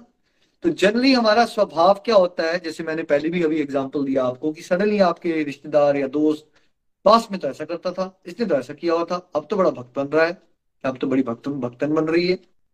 बहुत ही फटाफट निंदा करना शुरू कर देता है समाज। भगवान अदर हैंड क्या बता रहे हैं? मेरे किसी भक्त से अगर कोई निंदनीय काम भी हो जाए तो भी। बहुत ही बढ़िया, मान लीजिए, बेकार सा काम हो गया किसी भगवान के भक्त से। तो सामाजिक दृष्टि से क्या करोगे आप? सडनली फटाफट क्या करोगे आप? अच्छा ये तो बेकार था, ये तो पखंडी था, ये तो भक्ति करता ही नहीं था। ऐसा थोड़ी हो सकता है। अगर सच में ये भक्त होता तो इसकी गलती कैसे हो सकती है? राइट ऐसा नहीं है। यही अज्ञानता है हमारी। ऐसा हो ही नहीं सकता कि आप भगवान के रास्ते पे चलो और आपसे गलती कभी हो ही ना। हो ही नहीं सकता ऐसा। समाज में आप ये सोच रहे थे ना कि ऐसा कैसे हो गया कि अगर ये भक्ति कर रहा था इससे गलती कैसे हो गई ये सोचते थे आप। नहीं। सच ये है कि आप अगर भगवान के रास्ते पे चलते हो बिकॉज़ इंसान गलती का पुतला है तो भाई वो कैसे एक दिन में बदल जाएगा पूरा का पूरा? ये सिनर टू सेंट की जर्नी है ना। इसमें ऐसा नहीं होता कि आप सेंट बन गए, और ऐसा भी नहीं होता कि सेंट बनने के बाद भी गलती ना हो सके आपसे। क्या हमने जब कथाएँ सुनते हैं, हम तो हमने देखा कितने बड़े बड़े महापुरुषों का पतन हो जाता है शौबरी मुनि जल समाधि में पतन हो गया उनका भाई। तो क्या मुझे और आपको शौबरी मुनि की निंदा करने बैठ जाना चाहिए? वैसे तो बड़े भक्त बन रहे थे, जल समाधि दी हुई थी। देखो, मछलियों को देख के भी नहीं रोक पाए अपने आप को। ठीक है? विश्वामुत्र मुनि की तपस्या भंग हो गई। अप्सरा तो पतन हो गया। तो क्या इसका मतलब है कि विश्वामित्र मुनि ने जो भी तपस्या की तो वो बेकार थे? उनकी सारी तपस्या ही बेकार थी। जस्ट बिकॉज़ इनका एक बार पतन हो गया तो। पतन होना बहुत ही नॉर्मल बात है। देखो, मैं और आप यहाँ क्यों है अभी? क्या आपका और मेरा पतन हुआ होगा तभी यहाँ आए थे हम? अगर हम भक्ति में परफेक्ट हो ही जाते पिछले जन्म में तो क्या मुझे और आपको अभी तक भगवत धाम नहीं मिल जाता? इसका यह मतलब भी नहीं है कि हमने भक्ति अच्छे से की ही नहीं होगी। और इसका ये मतलब भी नहीं है कि हमसे गलतियाँ नहीं हुई होंगी। ये मिक्स्ड है भाई मिक्स्ड समझने की कोशिश करो। आपने अपने जीवन में देखो, अब आप गोलक एक्सप्रेस से जुड़े हो, मान लो तीन सालों से, चार सालों से। मंजू दीदी, मैं आपसे ही क्वेश्चन पूछता हूँ। आप तो पाँच छह सालों से चल रहे हो। क्या as a devotee as a human being आज भी आप देख पाते हो आपसे कितनी गलतियाँ हो रही हैं या नहीं देख पाते? कोई गलती नहीं होती आपसे। होती है या नहीं होती? बिल्कुल होती है। अभी भी होती है। पर हमें जब इस रास्ते पे चलते हैं तो अपनी गलती का हमें पता भी चल जाता है कि हमसे ये गलती, पर गलती तो होती है हम लोगों से। ऐसी बात नहीं है। हम लोग अभी इतनी हाई स्टेज पे नहीं पहुँचे कि हमारे से कोई गलती ना हो। मैं क्या कहने की कोशिश कर रहा हूँ? पता जो हाई स्टेज पे भी पहुँच जाते हैं कहने की कोशिश क्या कर रहा हूँ मैं? ये शौबरी मुनि का जो एग्ज़ाम्पल मैंने दिया ये कौन से लोग हैं? विश्वामित्र मुनि कौन से लोग हैं ये? बहुत हाई स्टेज के हैं भाई लोग ये बहुत हाई स्टेज ये हाई स्टेज को इमेजिन नहीं कर सकते उतनी हाई स्टेज अब संसार में क्या होता है लेकिन इस पे हमने वीडियो भी बनाया नितिन जी और निमिश जी ने एक। जैसे ही आपने भगवत गीता पकड़ी थोड़े से सत्संग करना शुरू किया तो घर वालों से क्या कमेंट पड़ेगा? मंजू दीदी आपको अगर गुस्सा आ गया आपको बीच में कभी तो? क्या पड़ सकता है कमेंट जब हमें गुस्सा आया जाएगा तो हम गुस्सा करेंगे और बोलेंगे भी। और घर वाले क्या कहेंगे हमें? सटाफट हाँ, आपके आसपास के लोग क्या कहेंगे? बड़ा वो बड़े कर लिए सत्संग कोई फ़ायदा नहीं है तुम्हारा ड्रामे करते हो तुम। इससे अच्छा तो हमारे साथ बैठ के टीवी देखा करो। राइट कोई फ़ायदा नहीं हो तुम्हारी भक्ति कर कि, किस किसने ये कमेंट सुन लिया आज तक? संगीता जी सुन लिया आपने भी? मंजू दीदी ने तो बड़े सुन लिए बड़े हँसी आ रही है हाँ. लगता है। राइट संगीता जी आप आपने सुने आज तक ये कमेंट बड़े भक्तन बन गई हो। बड़ा ड्रामा करते हो आप लोग। बिल्कुल निखिल जी हम सबने ही फेस करा है ये सारी चीज़ें। है ना? देखो यूनिवर्सल है, सबके साथ हो रहा है। बिकॉज़ सब क्या सोचते हैं समाज में कि अगर कोई भगवत गीता पढ़ रहा है, कोई माला करता है, उससे अब गलती होनी ही नहीं चाहिए। अगर उससे गलती हुई, यानी मान लो कभी उसको क्रोध आ गया या कभी मान लीजिए उसका फिसल गया मटेरियल डिज़ायर मान लो आपने दो दिन पहले सत्संग लगाया था डिज़ायर नहीं करनी, और तीन दिन के बाद ना आप मोबाइल फ़ोन में चिपक गए और आपके दिल में डिज़ायर आ गई, यार मैं मोबाइल फ़ोन अपग्रेड कर लेता और गलती से आपने अपने बेटे से पूछ लिया, बेटा, मैं ये मोबाइल फ़ोन मैं भी अपग्रेड कर लेती हूँ। तो बेटा, मम्मा, देखो ना, अभी भी फंसे पड़े हो ना आप इच्छाओं में, क्या फ़ायदा हो आपके सत्संग करने का? ठीक है? तो ऐसे कमेंट आपको पढ़ते हैं समाज में बिकॉज़ रियलिटी है कि सब ये सोचते हो कि अगर आपने एक बार माला पकड़ ली है, या आप धाम यात्रा करते हो, या भक्ति करते हो तो फिर सडनली ना आपके अंदर सारी संसारिक इच्छाएँ खत्म हो चुकी होनी चाहिए। आपसे कभी गलती होनी ही नहीं चाहिए। आपको कभी क्रोध आना ही नहीं चाहिए। आप हमेशा ही प्रेम भाव से चलो। किसी से आप कड़वे शब्द यूज़ करोगे ही नहीं कभी। ऐसा इमेजिनेशन में समाज एक्सपेक्ट करना शुरू कर देता है एक भक्त से। भगवान क्या कह रहे हैं लेकिन सभी को क्या मैसेज दे रहे हैं? ऐसा होगा नहीं लेकिन। मेरे भक्त से भी कभी गलत काम हो सकते हैं, भगवान कह रहे हैं। तो मुझे और आपको क्या करना चाहिए? किसी और की डिवोशन की क्या निंदा कभी भी हमें करनी चाहिए? या हमें समझना चाहिए, भाई, वो उसकी अच्छी क्वालिटी है, ये है तो इंसान ही, हमसे भी गलतियाँ होती है, उससे भी हो गई होंगी, इसमें कौन सी बड़ी बात है? अब देखिए, हम इतने सारे लोगों को गाइड कर रहे हैं, क्या आपको लगता है कि हमसे गलतियाँ नहीं होती हैं अभी? गलतियाँ ही गलतियाँ होती हैं। इनफैक्ट डिवोशन में आगे बढ़ने का मतलब यह है कि आप ज़्यादा अच्छे से अपनी गलतियों को रियलाइज़ कर पाते हो। ये नहीं होता कि गलतियाँ नहीं होती, गलतियाँ हमेशा होती है ना? भटकता है मन कभी कभार डिपेंड करता है कहाँ हो कभी कभार यहाँ ज़्यादा, लेकिन भटकता है मन, इधर से उधर लेके जाता है, और कई बार आप मन के छलावों में आ भी जाते हो, अभी भी आ जाते हो आप, है ना? तो ये नहीं सोचना कि भक्त की आपने निंदा करना शुरू कर दी बिकॉज़ भक्त से एक बार कोई गलत काम हो गया या गलती हो गई तो। आपको भगवान कह रहे हैं कि उसको साधु ही मानो, क्योंकि वो मेरी तरफ़ चलने का प्रयास तो कर रहा है ना तो मेरा और आपका रोल क्या होना चाहिए? ऑलवेज रिस्पेक्ट डिवोटीज जिस भी स्तर में हो गलतियाँ भी कर रहे हो इग्नोर कर दो उनकी गलतियाँ, ठीक है? आप क्या करो? आप वैष्णव अपराध से बचिए। बिकॉज़ अगर आप निंदा करना शुरू हो गए भक्त की तो आपकी जो है प्रमोशन की जगह ईश्वर के रास्ते में डिमोशन हो जाएगी। देखो, अगर एक भक्त से गलती हुई तो उसको दंड दे के उसको सुधारना, ये किसका डिपार्टमेंट है? मेरा या भगवान का? क्या आपका? ये भगवान का डिपार्टमेंट है। हमेशा याद रखिए, भगवान की डिपार्टमेंट में दखल अंदाजी मत कीजिए। उनको पता होता है, मेरा भक्त कहाँ फंस रहा है और मैंने कौन सा उसके साथ एक एक्सपीरियंस करवाना है उसका अहंकार तोड़ने के लिए, उसके पतन से उसको बाहर निकालने के लिए। भगवान की प्लानिंग हो रही होती है ये। तो आप क्यों किसी के बारे में अपशब्द बोल के अपना अकाउंट खराब कर रहे हो भाई? ये बताइए। तो आपके रिलेटिव या फैमिली मेंबर्स भी ये बातें बोलते हैं आपको तो उनको ये श्लोक भेजो उनको। उनको बोलो, देखो, ऐसा नहीं है। भगवान भी कह रहे गलतियाँ हो सकती हैं। होंगी। इसका ये मतलब नहीं है कि मैं डिवोशन ही ना करूँ। कम से कम मैं कोशिश तो करता हूँ भाई, आप लोग तो कोशिश भी नहीं करते। तो आपका क्या होगा? कोशिश करो। कोशिश करने के बाद बीच बीच में असफलताएँ मिलेंगी। भगवान असफलताएँ नहीं देखेंगे आपकी। भगवान ये देखेंगे, मेरा बेटा कोशिश तो करता है ना। बाकियों से तो बेटर है ना ये मेरा बेटा या बेटी। बाकी सब तो कोशिश ही नहीं करते हैं। पूरा दिन टीवी में पड़े रहते हैं सोशल मीडिया में। ये लोग कम से कम मेरा नाम जपने की कोशिश तो करते हैं। चलो, नाम जपते जपते फालतू की बातें भी सोचते हैं, पर जपने की कोशिश तो करते हैं ना। इस तरह से देखना है आपने इस कॉन्सेप्ट को। थर्टी वन प्लीज़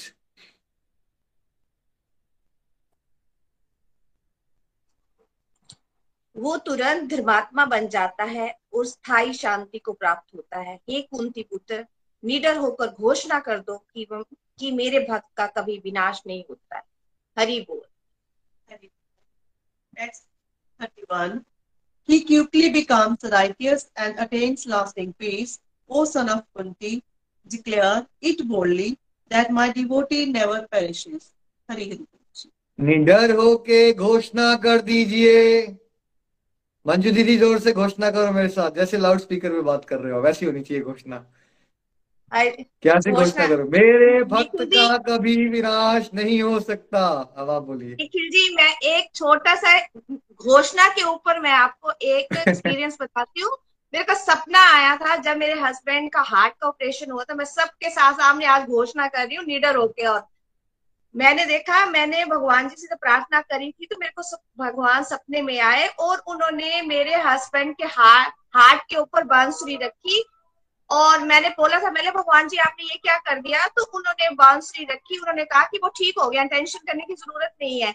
तो मैंने भगवान जी को बोला कि मैं मैं कैसे, मैंने कल को कुछ हो जाएगा तो मैं आपको ही पकड़ूँगी। तो बोले कि, नहीं नहीं नहीं, ऐसी बात नहीं। मैंने, नहीं, मैं नहीं, मेरे को नहीं पता, मेरे को कैसे पता चले? तब भगवान जी ने मेरे को अभी भी वो शब्द भूलते हैं। हमेशा जब आज ये चैप्टर आया और यही वर्ड आए, उन्होंने कहा था, घोषणा कर दो कि वो ठीक हो गए हैं।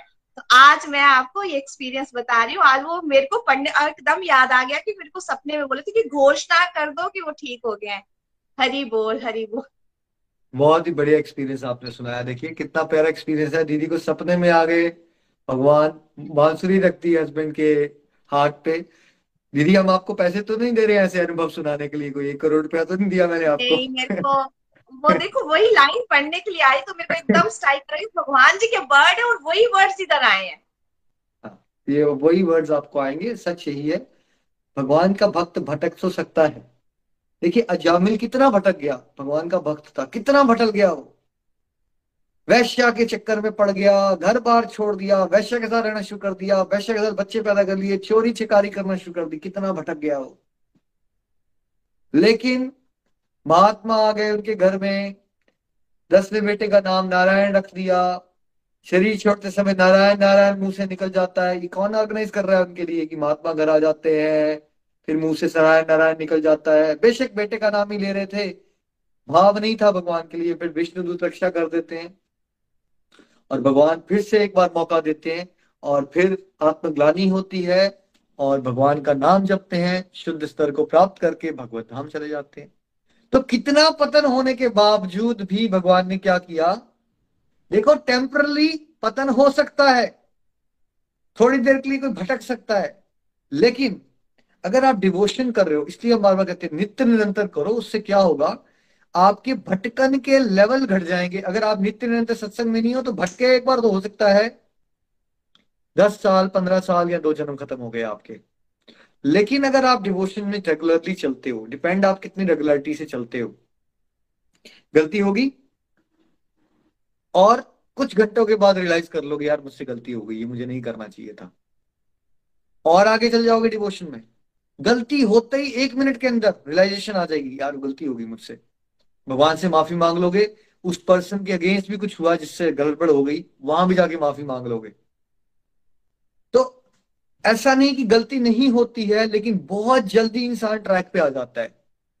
ऐसा नहीं कि गुस्सा कभी आता नहीं है बट आता है, लेकिन फटाफट चला भी जाता है और रियलाइजेशन हो जाती है कि यार मुझे ये नहीं करना चाहिए था। है ना? और प्राश्चित का भाव बहुत जल्दी आ जाता है भक्त के अंदर, क्योंकि हृदय जो है ना वो कोमल हो जाता है। अदरवाइज़ संसारिक इंसान का हृदय बड़ा कठोर होता है। वो कुछ गड़बड़े भी करता है, इसे अहंकार में भी रहता है, मैं बहुत अच्छा हूँ, और हर समय लड़ने को भी तैयार रहता है। भक्त से गलतियाँ होती हैं, कोई है तो वो भी इंसान। लेकिन वो फटाफट उसको पता है, यार, मुझे भगवान का नाम जपना है, यही मेरा प्राश्चित है। और जैसे ही वो नाम जपता है, भगवान से क्षमा माँगता है, फिर से वो क्या करता है? शांति को प्राप्त कर लेता है, सदमार्ग को फिर से एक्सेप्ट कर लेता है है ना? तो भटकना तो नॉर्मल ह्यूमन टेंडेंसी है। भक्ति वे हो या नहीं हो, दोनों केस में भटकोगे। लेकिन अगर भक्त हो तो फटाफट राइट ट्रैक पे आ जाओगे और फिर से शांति को प्राप्त कर लोगे। भक्त को भी गुस्सा आ सकता है और भक्त को भी गुस्सा आ सकता है। एक को गुस्सा आया, उसका हो सकता है दस पंद्रह साल रिलेशनशिप खत्म उस पर्सन के साथ। दिमाग खराब हो गया उसका। दूसरे को गुस्सा आया पंद्रह बीस मिनट बाद शांत हो गया और बंदे का मन भी शांत हो गया। फ़र्क देख रहे हो आप दोनों में? गुस्सा तो आएगा, इंसान हो आप, ठीक है? लेकिन उसमें क्या फ़र्क पड़ गया है? क्वालिटी और क्वांटिटी में बड़ा फ़र्क। चिपक नहीं रहे हो आप आप गुस्से के साथ। आ रहा है, जा रहा है और रियलाइज़ कर रहे हो इस बात को, गलती हो गई, ठीक है? तो इस तरह से देखना है आपने। नेक्स्ट प्लीज़ हरी बोल। श्लोक थर्टी फोर अपने मन को मेरे नित्य चिंतन में लगाओ मेरे भक्त बनो मुझे नमस्कार करो और मेरी ही पूजा करो। इस प्रकार मुझमें पूर्णतया तत्लीन होने पर तुम निश्चित रूप से मुझको प्राप्त होगे। हरि बोल। हरि बोल। Text engage your mind always in thinking of me become my devotee offer obeisance to me and worship me. Being completely absorbed in me, surely you will become to me. hari bol ji Hari Hari बोल। देखिए, फिर से भगवान ने एक summary दे दी भगवत गीता की। Golok express में आइए, दुख दर्द भूल जाइए। एबीसीडी की भक्ति में लीन होके नित्य आनंद पाइए। जब मैं ये वाला श्लोक पढ़ता था ना तो ये श्लोक पढ़ते पढ़ते, पढ़ाते पढ़ाते ये वाली लाइनें मुझे यहाँ से आई थी। जब आप टैगलाइन बन गई ना गोलोक एक्सप्रेस, लीन होना है हमें, लीन। तल्लीन हो जाना है आपको, है ना? सिंपल इसलिए हमने कहा एबीसीडी की भक्ति में लीन होके, क्योंकि पूजा रूम में बैठ के तल्लीन नहीं हो सकते आप हर समय। प्रैक्टिकली इम्पॉसिबल है गृहस्थाश्रम वाले इंसान के लिए वो चीज़। बट एबीसीडी में तल्लीन हो सकते हो आप। अगर आपने ये सीख लिया भगवत गीता के ज्ञान से कि कैसे मैंने भगवान के साथ हमेशा जुड़े रहना है तो खाना बनाते हुए भी, काम पे जाते हुए जॉगिंग करते हुए वॉक करते हुए, अपने वर्क प्लेस के डिसीज़न लेते हुए है ना? किसी को कुछ सुझाव देते हुए हर जगह पे आप भगवान से जुड़े रहिए। भगवान यही कह रहे हैं, मेरे से जुड़े रहो बेटा। तो मैं तुम्हें गारंटी देता हूँ, तुम मेरे पास ही आओगे, कहीं और नहीं जाओगे, है ना? तो हमें अपनी लाइफ का लक्ष्य क्या बना लेना है? आप ट्रेन में बैठते हो, आपका लक्ष्य होता है उस डेस्टिनेशन पे जाना। अगर आप बॉम्बे जा रहे हो तो आप बॉम्बे की ट्रेन में बैठे हो तो बॉम्बे है आपका लक्ष्य जाना। ट्रेन में चलते चलते टॉयलेट भी जाओगे, बगल वाले लोगों से बात भी करोगे, कुछ खा भी लोगे, बट वो आपका लक्ष्य नहीं है। वैसे ही हमें ह्यूमन बॉडी मिली है। हम सबका लक्ष्य क्या है? भगवान के प्रेम को प्राप्त करना, भगवान की सेवा को प्राप्त करना, भगवान की भक्ति को प्राप्त करना, भगवान के धाम जाना, ये हमारा लक्ष्य है। बाकी जो संसार में आप कर रहे हो वो क्या है, जैसे ट्रेन में आपने कुछ खा लिया या बगल वाले लोगों से बात कर ली। अफकोर्स जीवन यापन करने के लिए। अभी हमने क्या किया हुआ है, हमने पैसा कमाने को और बाकी से एक्टिविटीज़ को सब कुछ बना लिया हुआ है अपने जीवन का। अब हमें धीरे धीरे उसको लो प्रायोरिटी पे लाना है और टॉप प्रायोरिटी पे इसको लाना है भगवान के स्मरण को।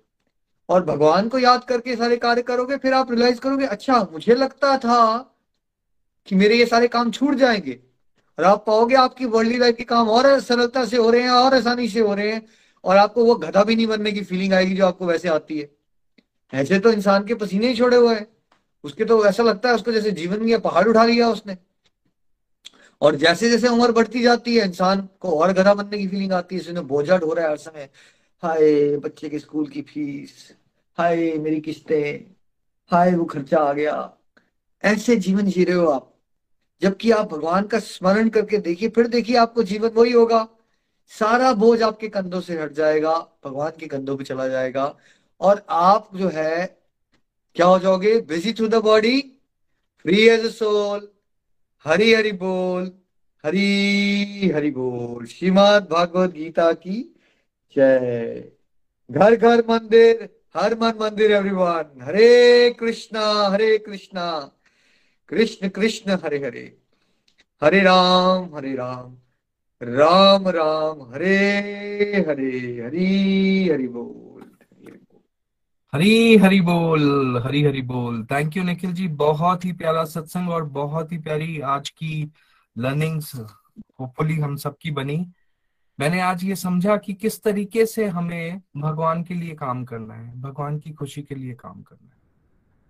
बहुत बार सुना बहुत बार अध्ययन किया इस चीज़ का कि भाई, सब लोग बोलते हैं कि भाई हमें भगवान की खुशी के लिए काम करना है तो काम कैसे करें? तो यहाँ पे इस चैप्टर को बार बार पढ़ने के बाद ये समझ में अब आ गया है कि किस तरीके से हमें भगवान के लिए काम करना है। हमें कोई छोड़ छाड़ के कुछ जाने की ज़रूरत नहीं है, हमें एबीसीडी में अपने परिवर्तन लाना है और अपने भाव को बदलना है। जब हम अपने भाव को बदल देते हैं, भगवान की खुशी के लिए काम करना शुरू कर देते हैं, हर चीज़ को भगवान के साथ जोड़ के करना शुरू कर देते हैं, हर चीज़ को। बेशक आप पानी पी रहे हो तो भी आप भगवान के लिए कार्य कर रहे हो। बेशक आप अपने गृहस्थ आश्रम के कार्य कर रहे हो तो भी हम भगवान के लिए कार्य कर सकते हैं। एक हाउसवाइफ जब कुकिंग कर रही है तो क्यों ना वो भगवान के लिए कुकिंग करे? हस्बैंड जब बाज़ार गया है, सब्ज़ी लेने या सामान लेने तो क्यों ना वो भगवान की खुशी के लिए लिया जाए? तो दिनचर्या के कार्य हमारे रुक नहीं रहे हैं, लेकिन भाव के परिवर्तन से कितना कुछ परिवर्तित हो जाता है। कितना आनंद आना शुरू हो जाता है जब हम ये समझ जाते हैं कि किस तरीके से भगवान के लिए काम करना है और पूरे दिनचर्या को उस हिसाब से ढाल लेते हैं। आज का जो सत्संग था, बहुत ही प्यारा था। फिर हमने ये भी समझा कि भगवान जो है भावग्रही जनार्दन है। भगवान को फ़र्क नहीं पड़ता कि भैया सोना चांदी चढ़ा दो। भगवान को भाव से फ़र्क पड़ता है। यस जैसे कि निखिल जी ने हमें यहाँ पे बताया कि इसका ये मतलब नहीं है कि भाई जिसके पास रिसोर्सेज हैं, उसको दान दक्षिणा नहीं करनी चाहिए। उसे करनी चाहिए। राइटियस तरीके से करनी चाहिए और अच्छे से करनी चाहिए। लेकिन जब हम हर चीज़ में भगवान को साथ में जोड़ लेंगे तो हम एक मेजर प्रॉब्लम से बच जाएँगे, जो है अहंकार। नहीं तो दान दक्षिणा करते हुए भी दोस्तों बहुत ज़्यादा अहंकार आ जाता है लोगों को। मैंने इतना बड़ा भंडारा करवा दिया, मेरे भंडारे में लाखों लोग खाना खा के चले गए। देखा मैंने कितना बड़ा काम कर दिया। लेकिन जब हम अपने आप को भगवान के साथ जोड़ देते हैं तो फिर क्या होता है? हम इन सब चीज़ों से बच सकते हैं और प्योरिटी की तरफ़ जा सकते हैं। फ्रेंड्स हर एक इंसान की जीवन में बहुत सारी अटैचमेंट्स होती हैं, बहुत सारी नेगेटिविटीज होती हैं और ये नेगेटिविटीज ही दरअसल ये असुरी गुण जो होते हैं हमारे अंदर हमें असुर बना देते हैं।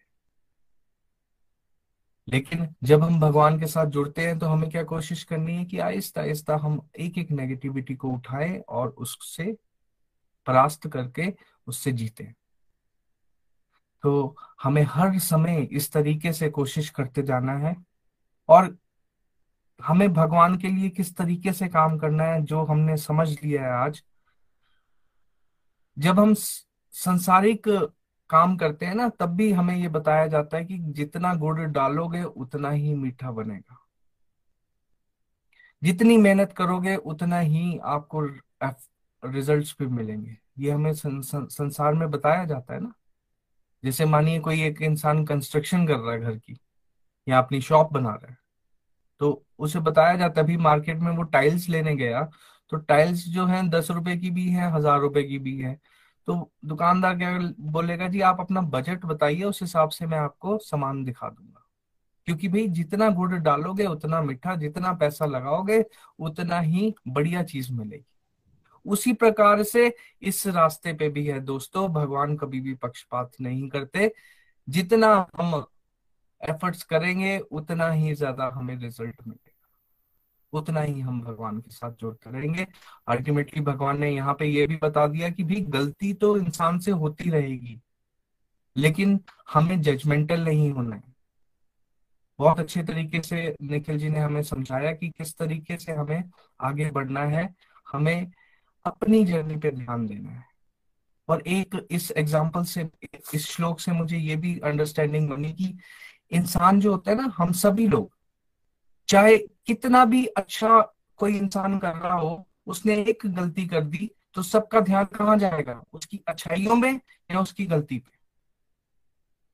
उसकी गलती पे सबका ध्यान जाएगा।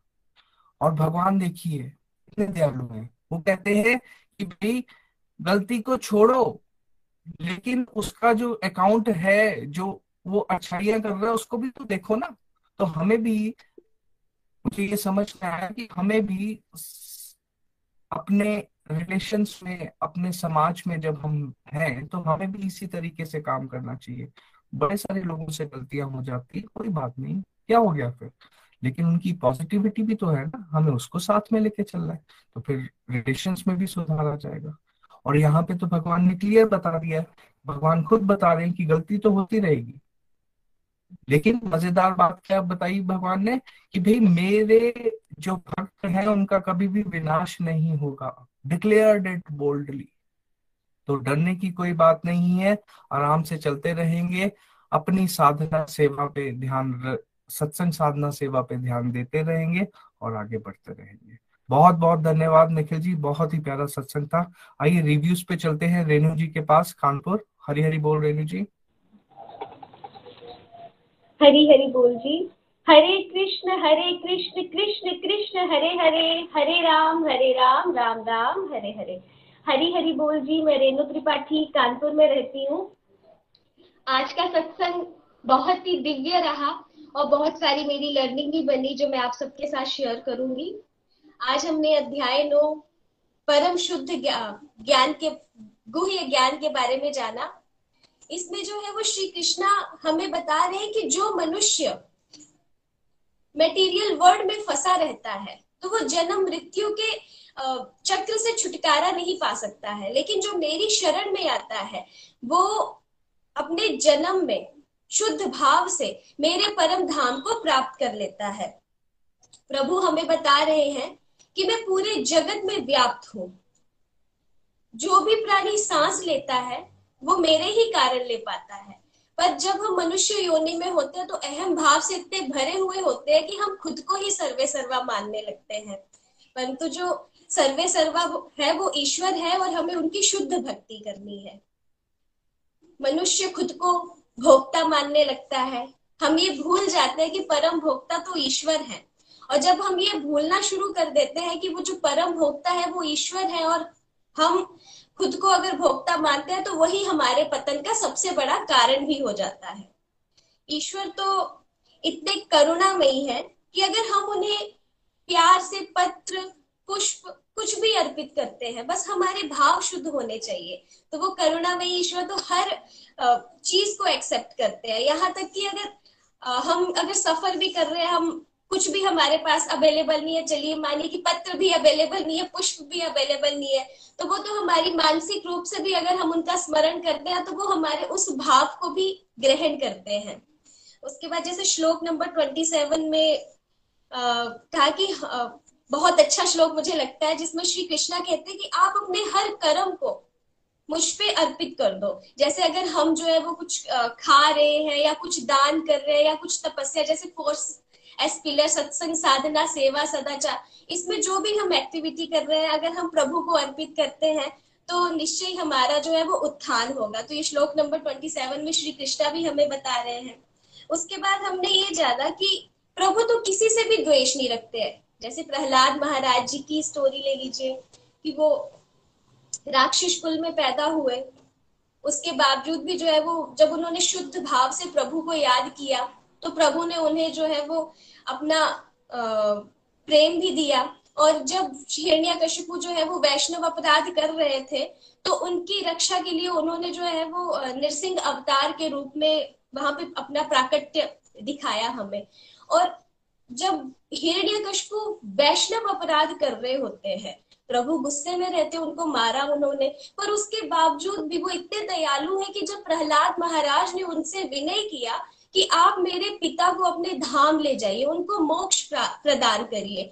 तो उन्होंने उनको मोक्ष तो दिया ही दिया, साथ में जो है वो करुणा निधान जी ने उनकी 21 पीढ़ियों को तार दिया। तो हम जो भी एक्टिविटी करते हैं, बस हमें प्रभु को ही मिड में रख के करना है। और फिर श्लोक नंबर थर्टी फोर जो मुझे बहुत ही अच्छा लगा, जैसे इसमें ईश्वर कह कह रहे हैं कि जो भक्त मेरा नित्य चिंतन करता है, नित्य चिंतन करते हुए अपना कार्य करता है डेली रूटीन अपनी कर रहा है, वो मेरा शुद्ध भक्त है। उसी तरह हम, पहले तो मैं इतना ज़्यादा कुछ भी नहीं करती थी नॉर्मल आरती गा दी, दिया धूप लगा दिया, भोग लगा दिया। ऐसे सुबह शाम की पूजा होगी, माला बिल्कुल नहीं होती थी। जब मैं सत्संग से जुड़ी हूँ तो माला भी डेली होती है, पूजा पाठ भी अच्छे से होता है और सबसे बड़ी बात है कि हमारी नेगेटिविटी दूर होती है। पहले छोटी छोटी बातों में परेशान हो जाते थे। सत्संग से जुड़ने के बाद जो है वो हमारी परेशानी जो है छोटी छोटी चीज़ों में जो हो जाती थी वो दूर हुई। नेगेटिविटी हमारे अंदर से जाने लगी। जब हम कोई भी हमें कुछ कह देता था, हम परेशान हो जाते थे। और अगर हम कुछ अच्छा कर रहे हैं और अगर हमारे साथ अच्छा नहीं हो रहा है तो खुद हम जजमेंटल हो जाते थे कि हम अच्छा करते हैं और हमारे साथ अच्छा क्यों नहीं हो रहा है? तो ये चीज़ भी मैंने यहाँ पे आके ही सीखी कि हम खुद को जज करने वाले कौन होते हैं? अगर हम इतने बड़े होते जज कर लेते खुद को तो इस मटेरियल वर्ल्ड में ही नहीं आते। तो ये चीज़ें भी जो मेरी है यहाँ आके क्लियर हुई और सबसे बड़ी बात है जो श्लोक नंबर थर्टी फोर में कहा कि मेरा चिंतन करो तो निखिल भैया भी हमें यही कहते हैं कि अपने फोर एस पिलर को स्ट्रोंग करो, सत्संग साधना, सेवा, सदाचार को बढ़ाओ। तो ये बस प्रभु से यही दुआ है कि ऐसे निरंतर जो है वो भक्ति मार्ग में आगे बढ़ते चले। और निखिल भैया, नितिन भैया और निमिष भैया, इन प्रीति भाभी, इन सबके माध्यम से जो है वो हम थोड़ी सी शुद्ध भक्ति कर पाए। इतना ही हरी हरी बोल जी, हरी हरी बोल जी। ना शस्त्र पर न शास्त्र पर न धन पर ना ही किसी युक्ति पर। मेरा जीवन तो आश्रित है प्रभु केवल और केवल आपकी कृपा शक्ति पर। हरी हरी बोल हरी हरी बोल हरी हरी हरी बोल। हरी हरी बोल रेणु जी बहुत बहुत धन्यवाद बहुत ही प्यारे रिव्यूज़ मे गॉड ब्लेस ऐसे ही चलते रहिए। आइए पठानकोट चलते हैं प्रेम जी के पास। हरी हरी बोल प्रेम जी।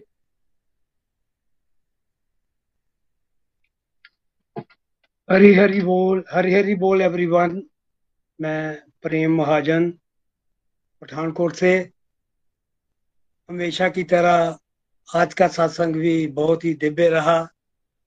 आज हमने परम गुहे ज्ञान निखिल जी के मुखारबिन से हमने बड़ी अच्छी से समझा है।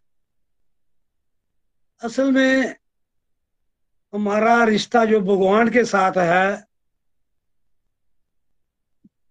भक्ति के माध्यम से ही हम भगवान के साथ जुड़े हुए हैं। हम सब सत्संग करते हैं, साधना करते हैं, सेवा करते हैं और उसी के माध्यम से ही हम भगवान के साथ अपना जो रिलेशन है, वो बना के रखते हैं। हमें अविचलित भाव से भगवान के साथ जुड़ना है। मटीरियल वर्ल्ड में जितना मर्ज़ी हम कर लें, समझ लीजिए कि हम ज़ीरो इकट्ठी कर रहे हैं।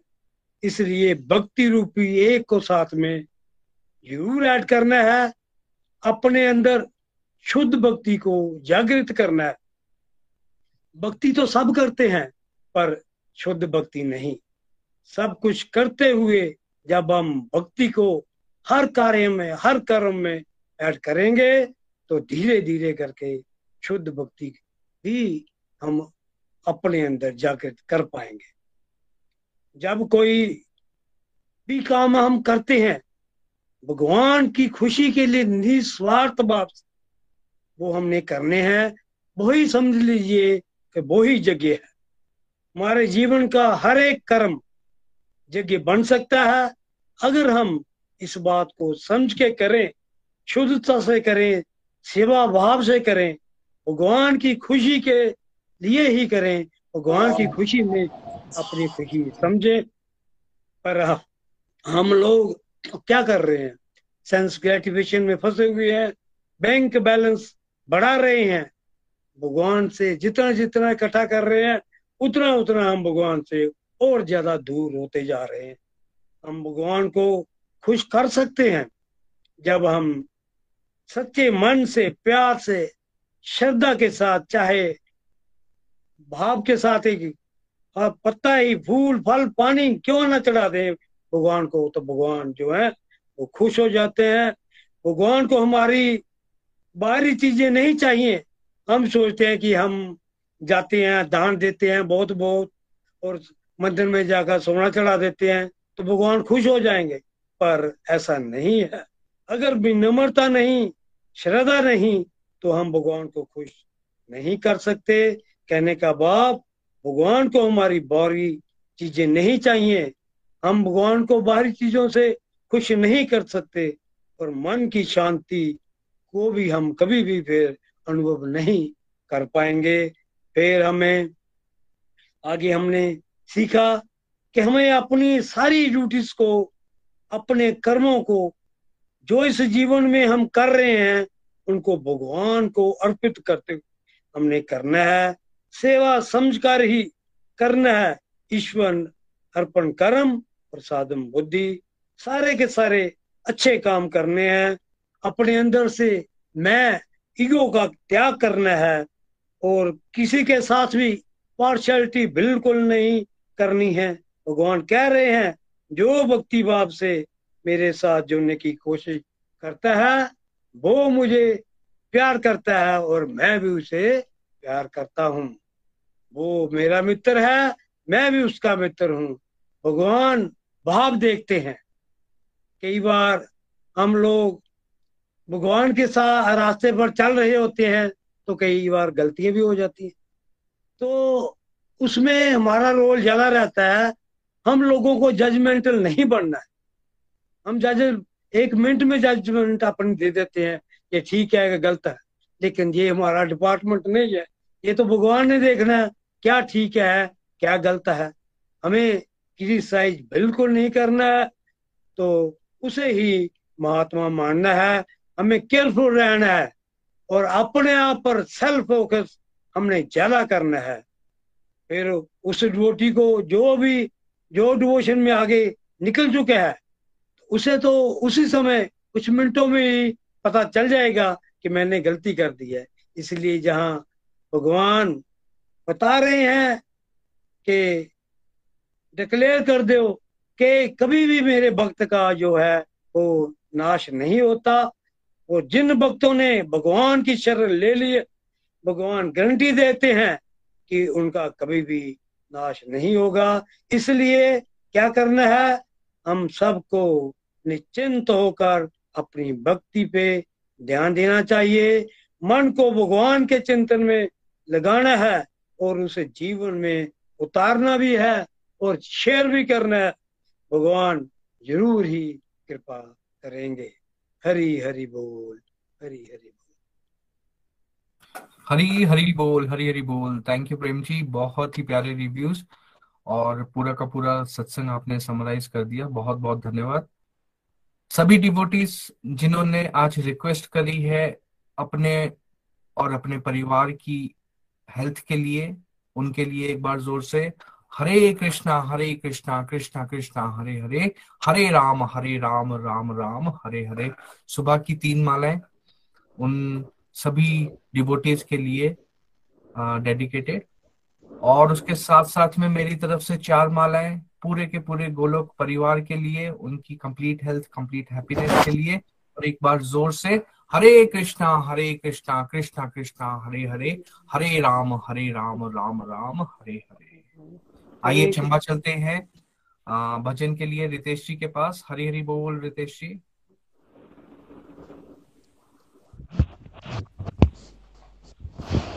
हरी हरी बोल हरी हरी बोल एवरीवन मैं रितेश महाजन चंबा हिमाचल प्रदेश से। तो आज का सत्संग हमारा बहुत ही दिव्य रहा, बहुत ही आनंद आया सुनने का। और, देखिए, परम गुरु ज्ञान निखिल जी ने बहुत ही सुंदर ढंग से जो है वो आज हमें, आज के वर्षित समझाए। यानी कि आई ओपनर है ना? बहुत आनंद आया आज। तो बड़ी स्वाभाविक सी बात है कि प्रभु श्री जो है समस्त कारणों के कारण है। हम लोग जानते हैं, है ना? प्रभु श्री हरि समस्त कारणों के कारण है, मगर हमारा मन, हमारा चित्त ही हमारे कंट्रोल में नहीं रहता है। हमें समझ में ही नहीं आता है। हम लोग अपनी इंद्र तृप्ति में लगे रहते हैं, है ना? वासना के शिकार है हम लोग। मगर जब हम अपने मन, अपने चित्त को प्रभु श्री हरि की तरफ़ लगाते हैं ना तो वो कैसे लगा सकते हैं? उपासना से। और उपासना हम लोग कैसे कर सकते हैं? उसका बहुत सिंपल सा उपाय जो है वो हमें निखिल जी बताते हैं। बार बार रोज रोज तरह तरह के एग्ज़ाम्पल देके बताते हैं, है ना? बस हमें करना क्या है? हमारे गुरुजन की बातों का जो है वो हमें स्मरण करना है, हमें उनका अनुसरण करना है। सिर्फ़ एक ही माध्यम है हमारे लिए। है ना, इस वर्ल्डली लाइफ में, इस संसार में आकर के जो है वो हम लोग, जैसे अभी प्रेम जी ने कहा ना, हम लोग अपने बैंक अकाउंट्स के लिए कितने आतुर रहते हैं, है ना, हमें पल पल की खबर रहती है कि कितना पैसा कहाँ खर्च किया, कैसे खर्च किया, कब किया, क्यों किया, ज़्यादा किया, कम किया, है ना। मगर जो हमारे डिवोशनल अकाउंट्स हैं, उनकी तरफ़ हमारा ध्यान बिल्कुल भी नहीं रहता। क्यों? क्योंकि हम लोग वासना के शिकार हैं। मगर निखिल जी ने आज हमें बहुत सुंदर ढंग से समझाया है तो उसके लिए तह दिल से धन्यवाद। सभी ग्लोकिंस का धन्यवाद। तो चलिए, आज का भजन भी इसी के ऊपर डिपेंड है। शबरी माँ का बहुत बार आज ज़िक्र आया है इस भजन आज के सत्संग में। तो मैं एक छोटी सी कोशिश कर रहा हूँ। चलिए, हरी, हरि बोल। भजन चलता रहे, मगन मनवा रहे, आनंद बढ़ता रहे। देखो सिया राम सिया राम सिया राम सिया राम हरि नाम का सिया राम सिया राम सिया राम सिया राम हरि नाम का। भजन चलता रहे मगन, मनवा रहे। ये भजन जिसने होकर मगन है किया हो गया वो अमर, उसने अमृत पिया। ये भजन जिसने होकर मगन है किया, हो गया वो अमर, उसने अमृत पिया। उसको शिकवा न कोई शिकायत रही। उसने नरदेह पाने का फल पा लिया। उसको शिकवा न कोई शिकायत रही उसने नरदेह पाने का फल पा लिया। हरि बोल हरी बोल।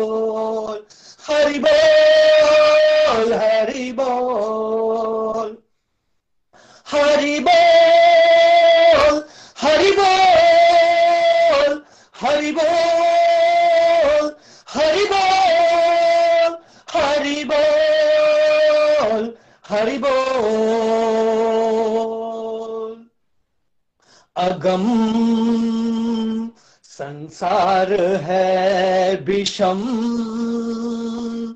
व्यवहार है सुगम। बस नाम है, देखो। सियाराम सियाराम सियाराम सियाराम। हरिनाम का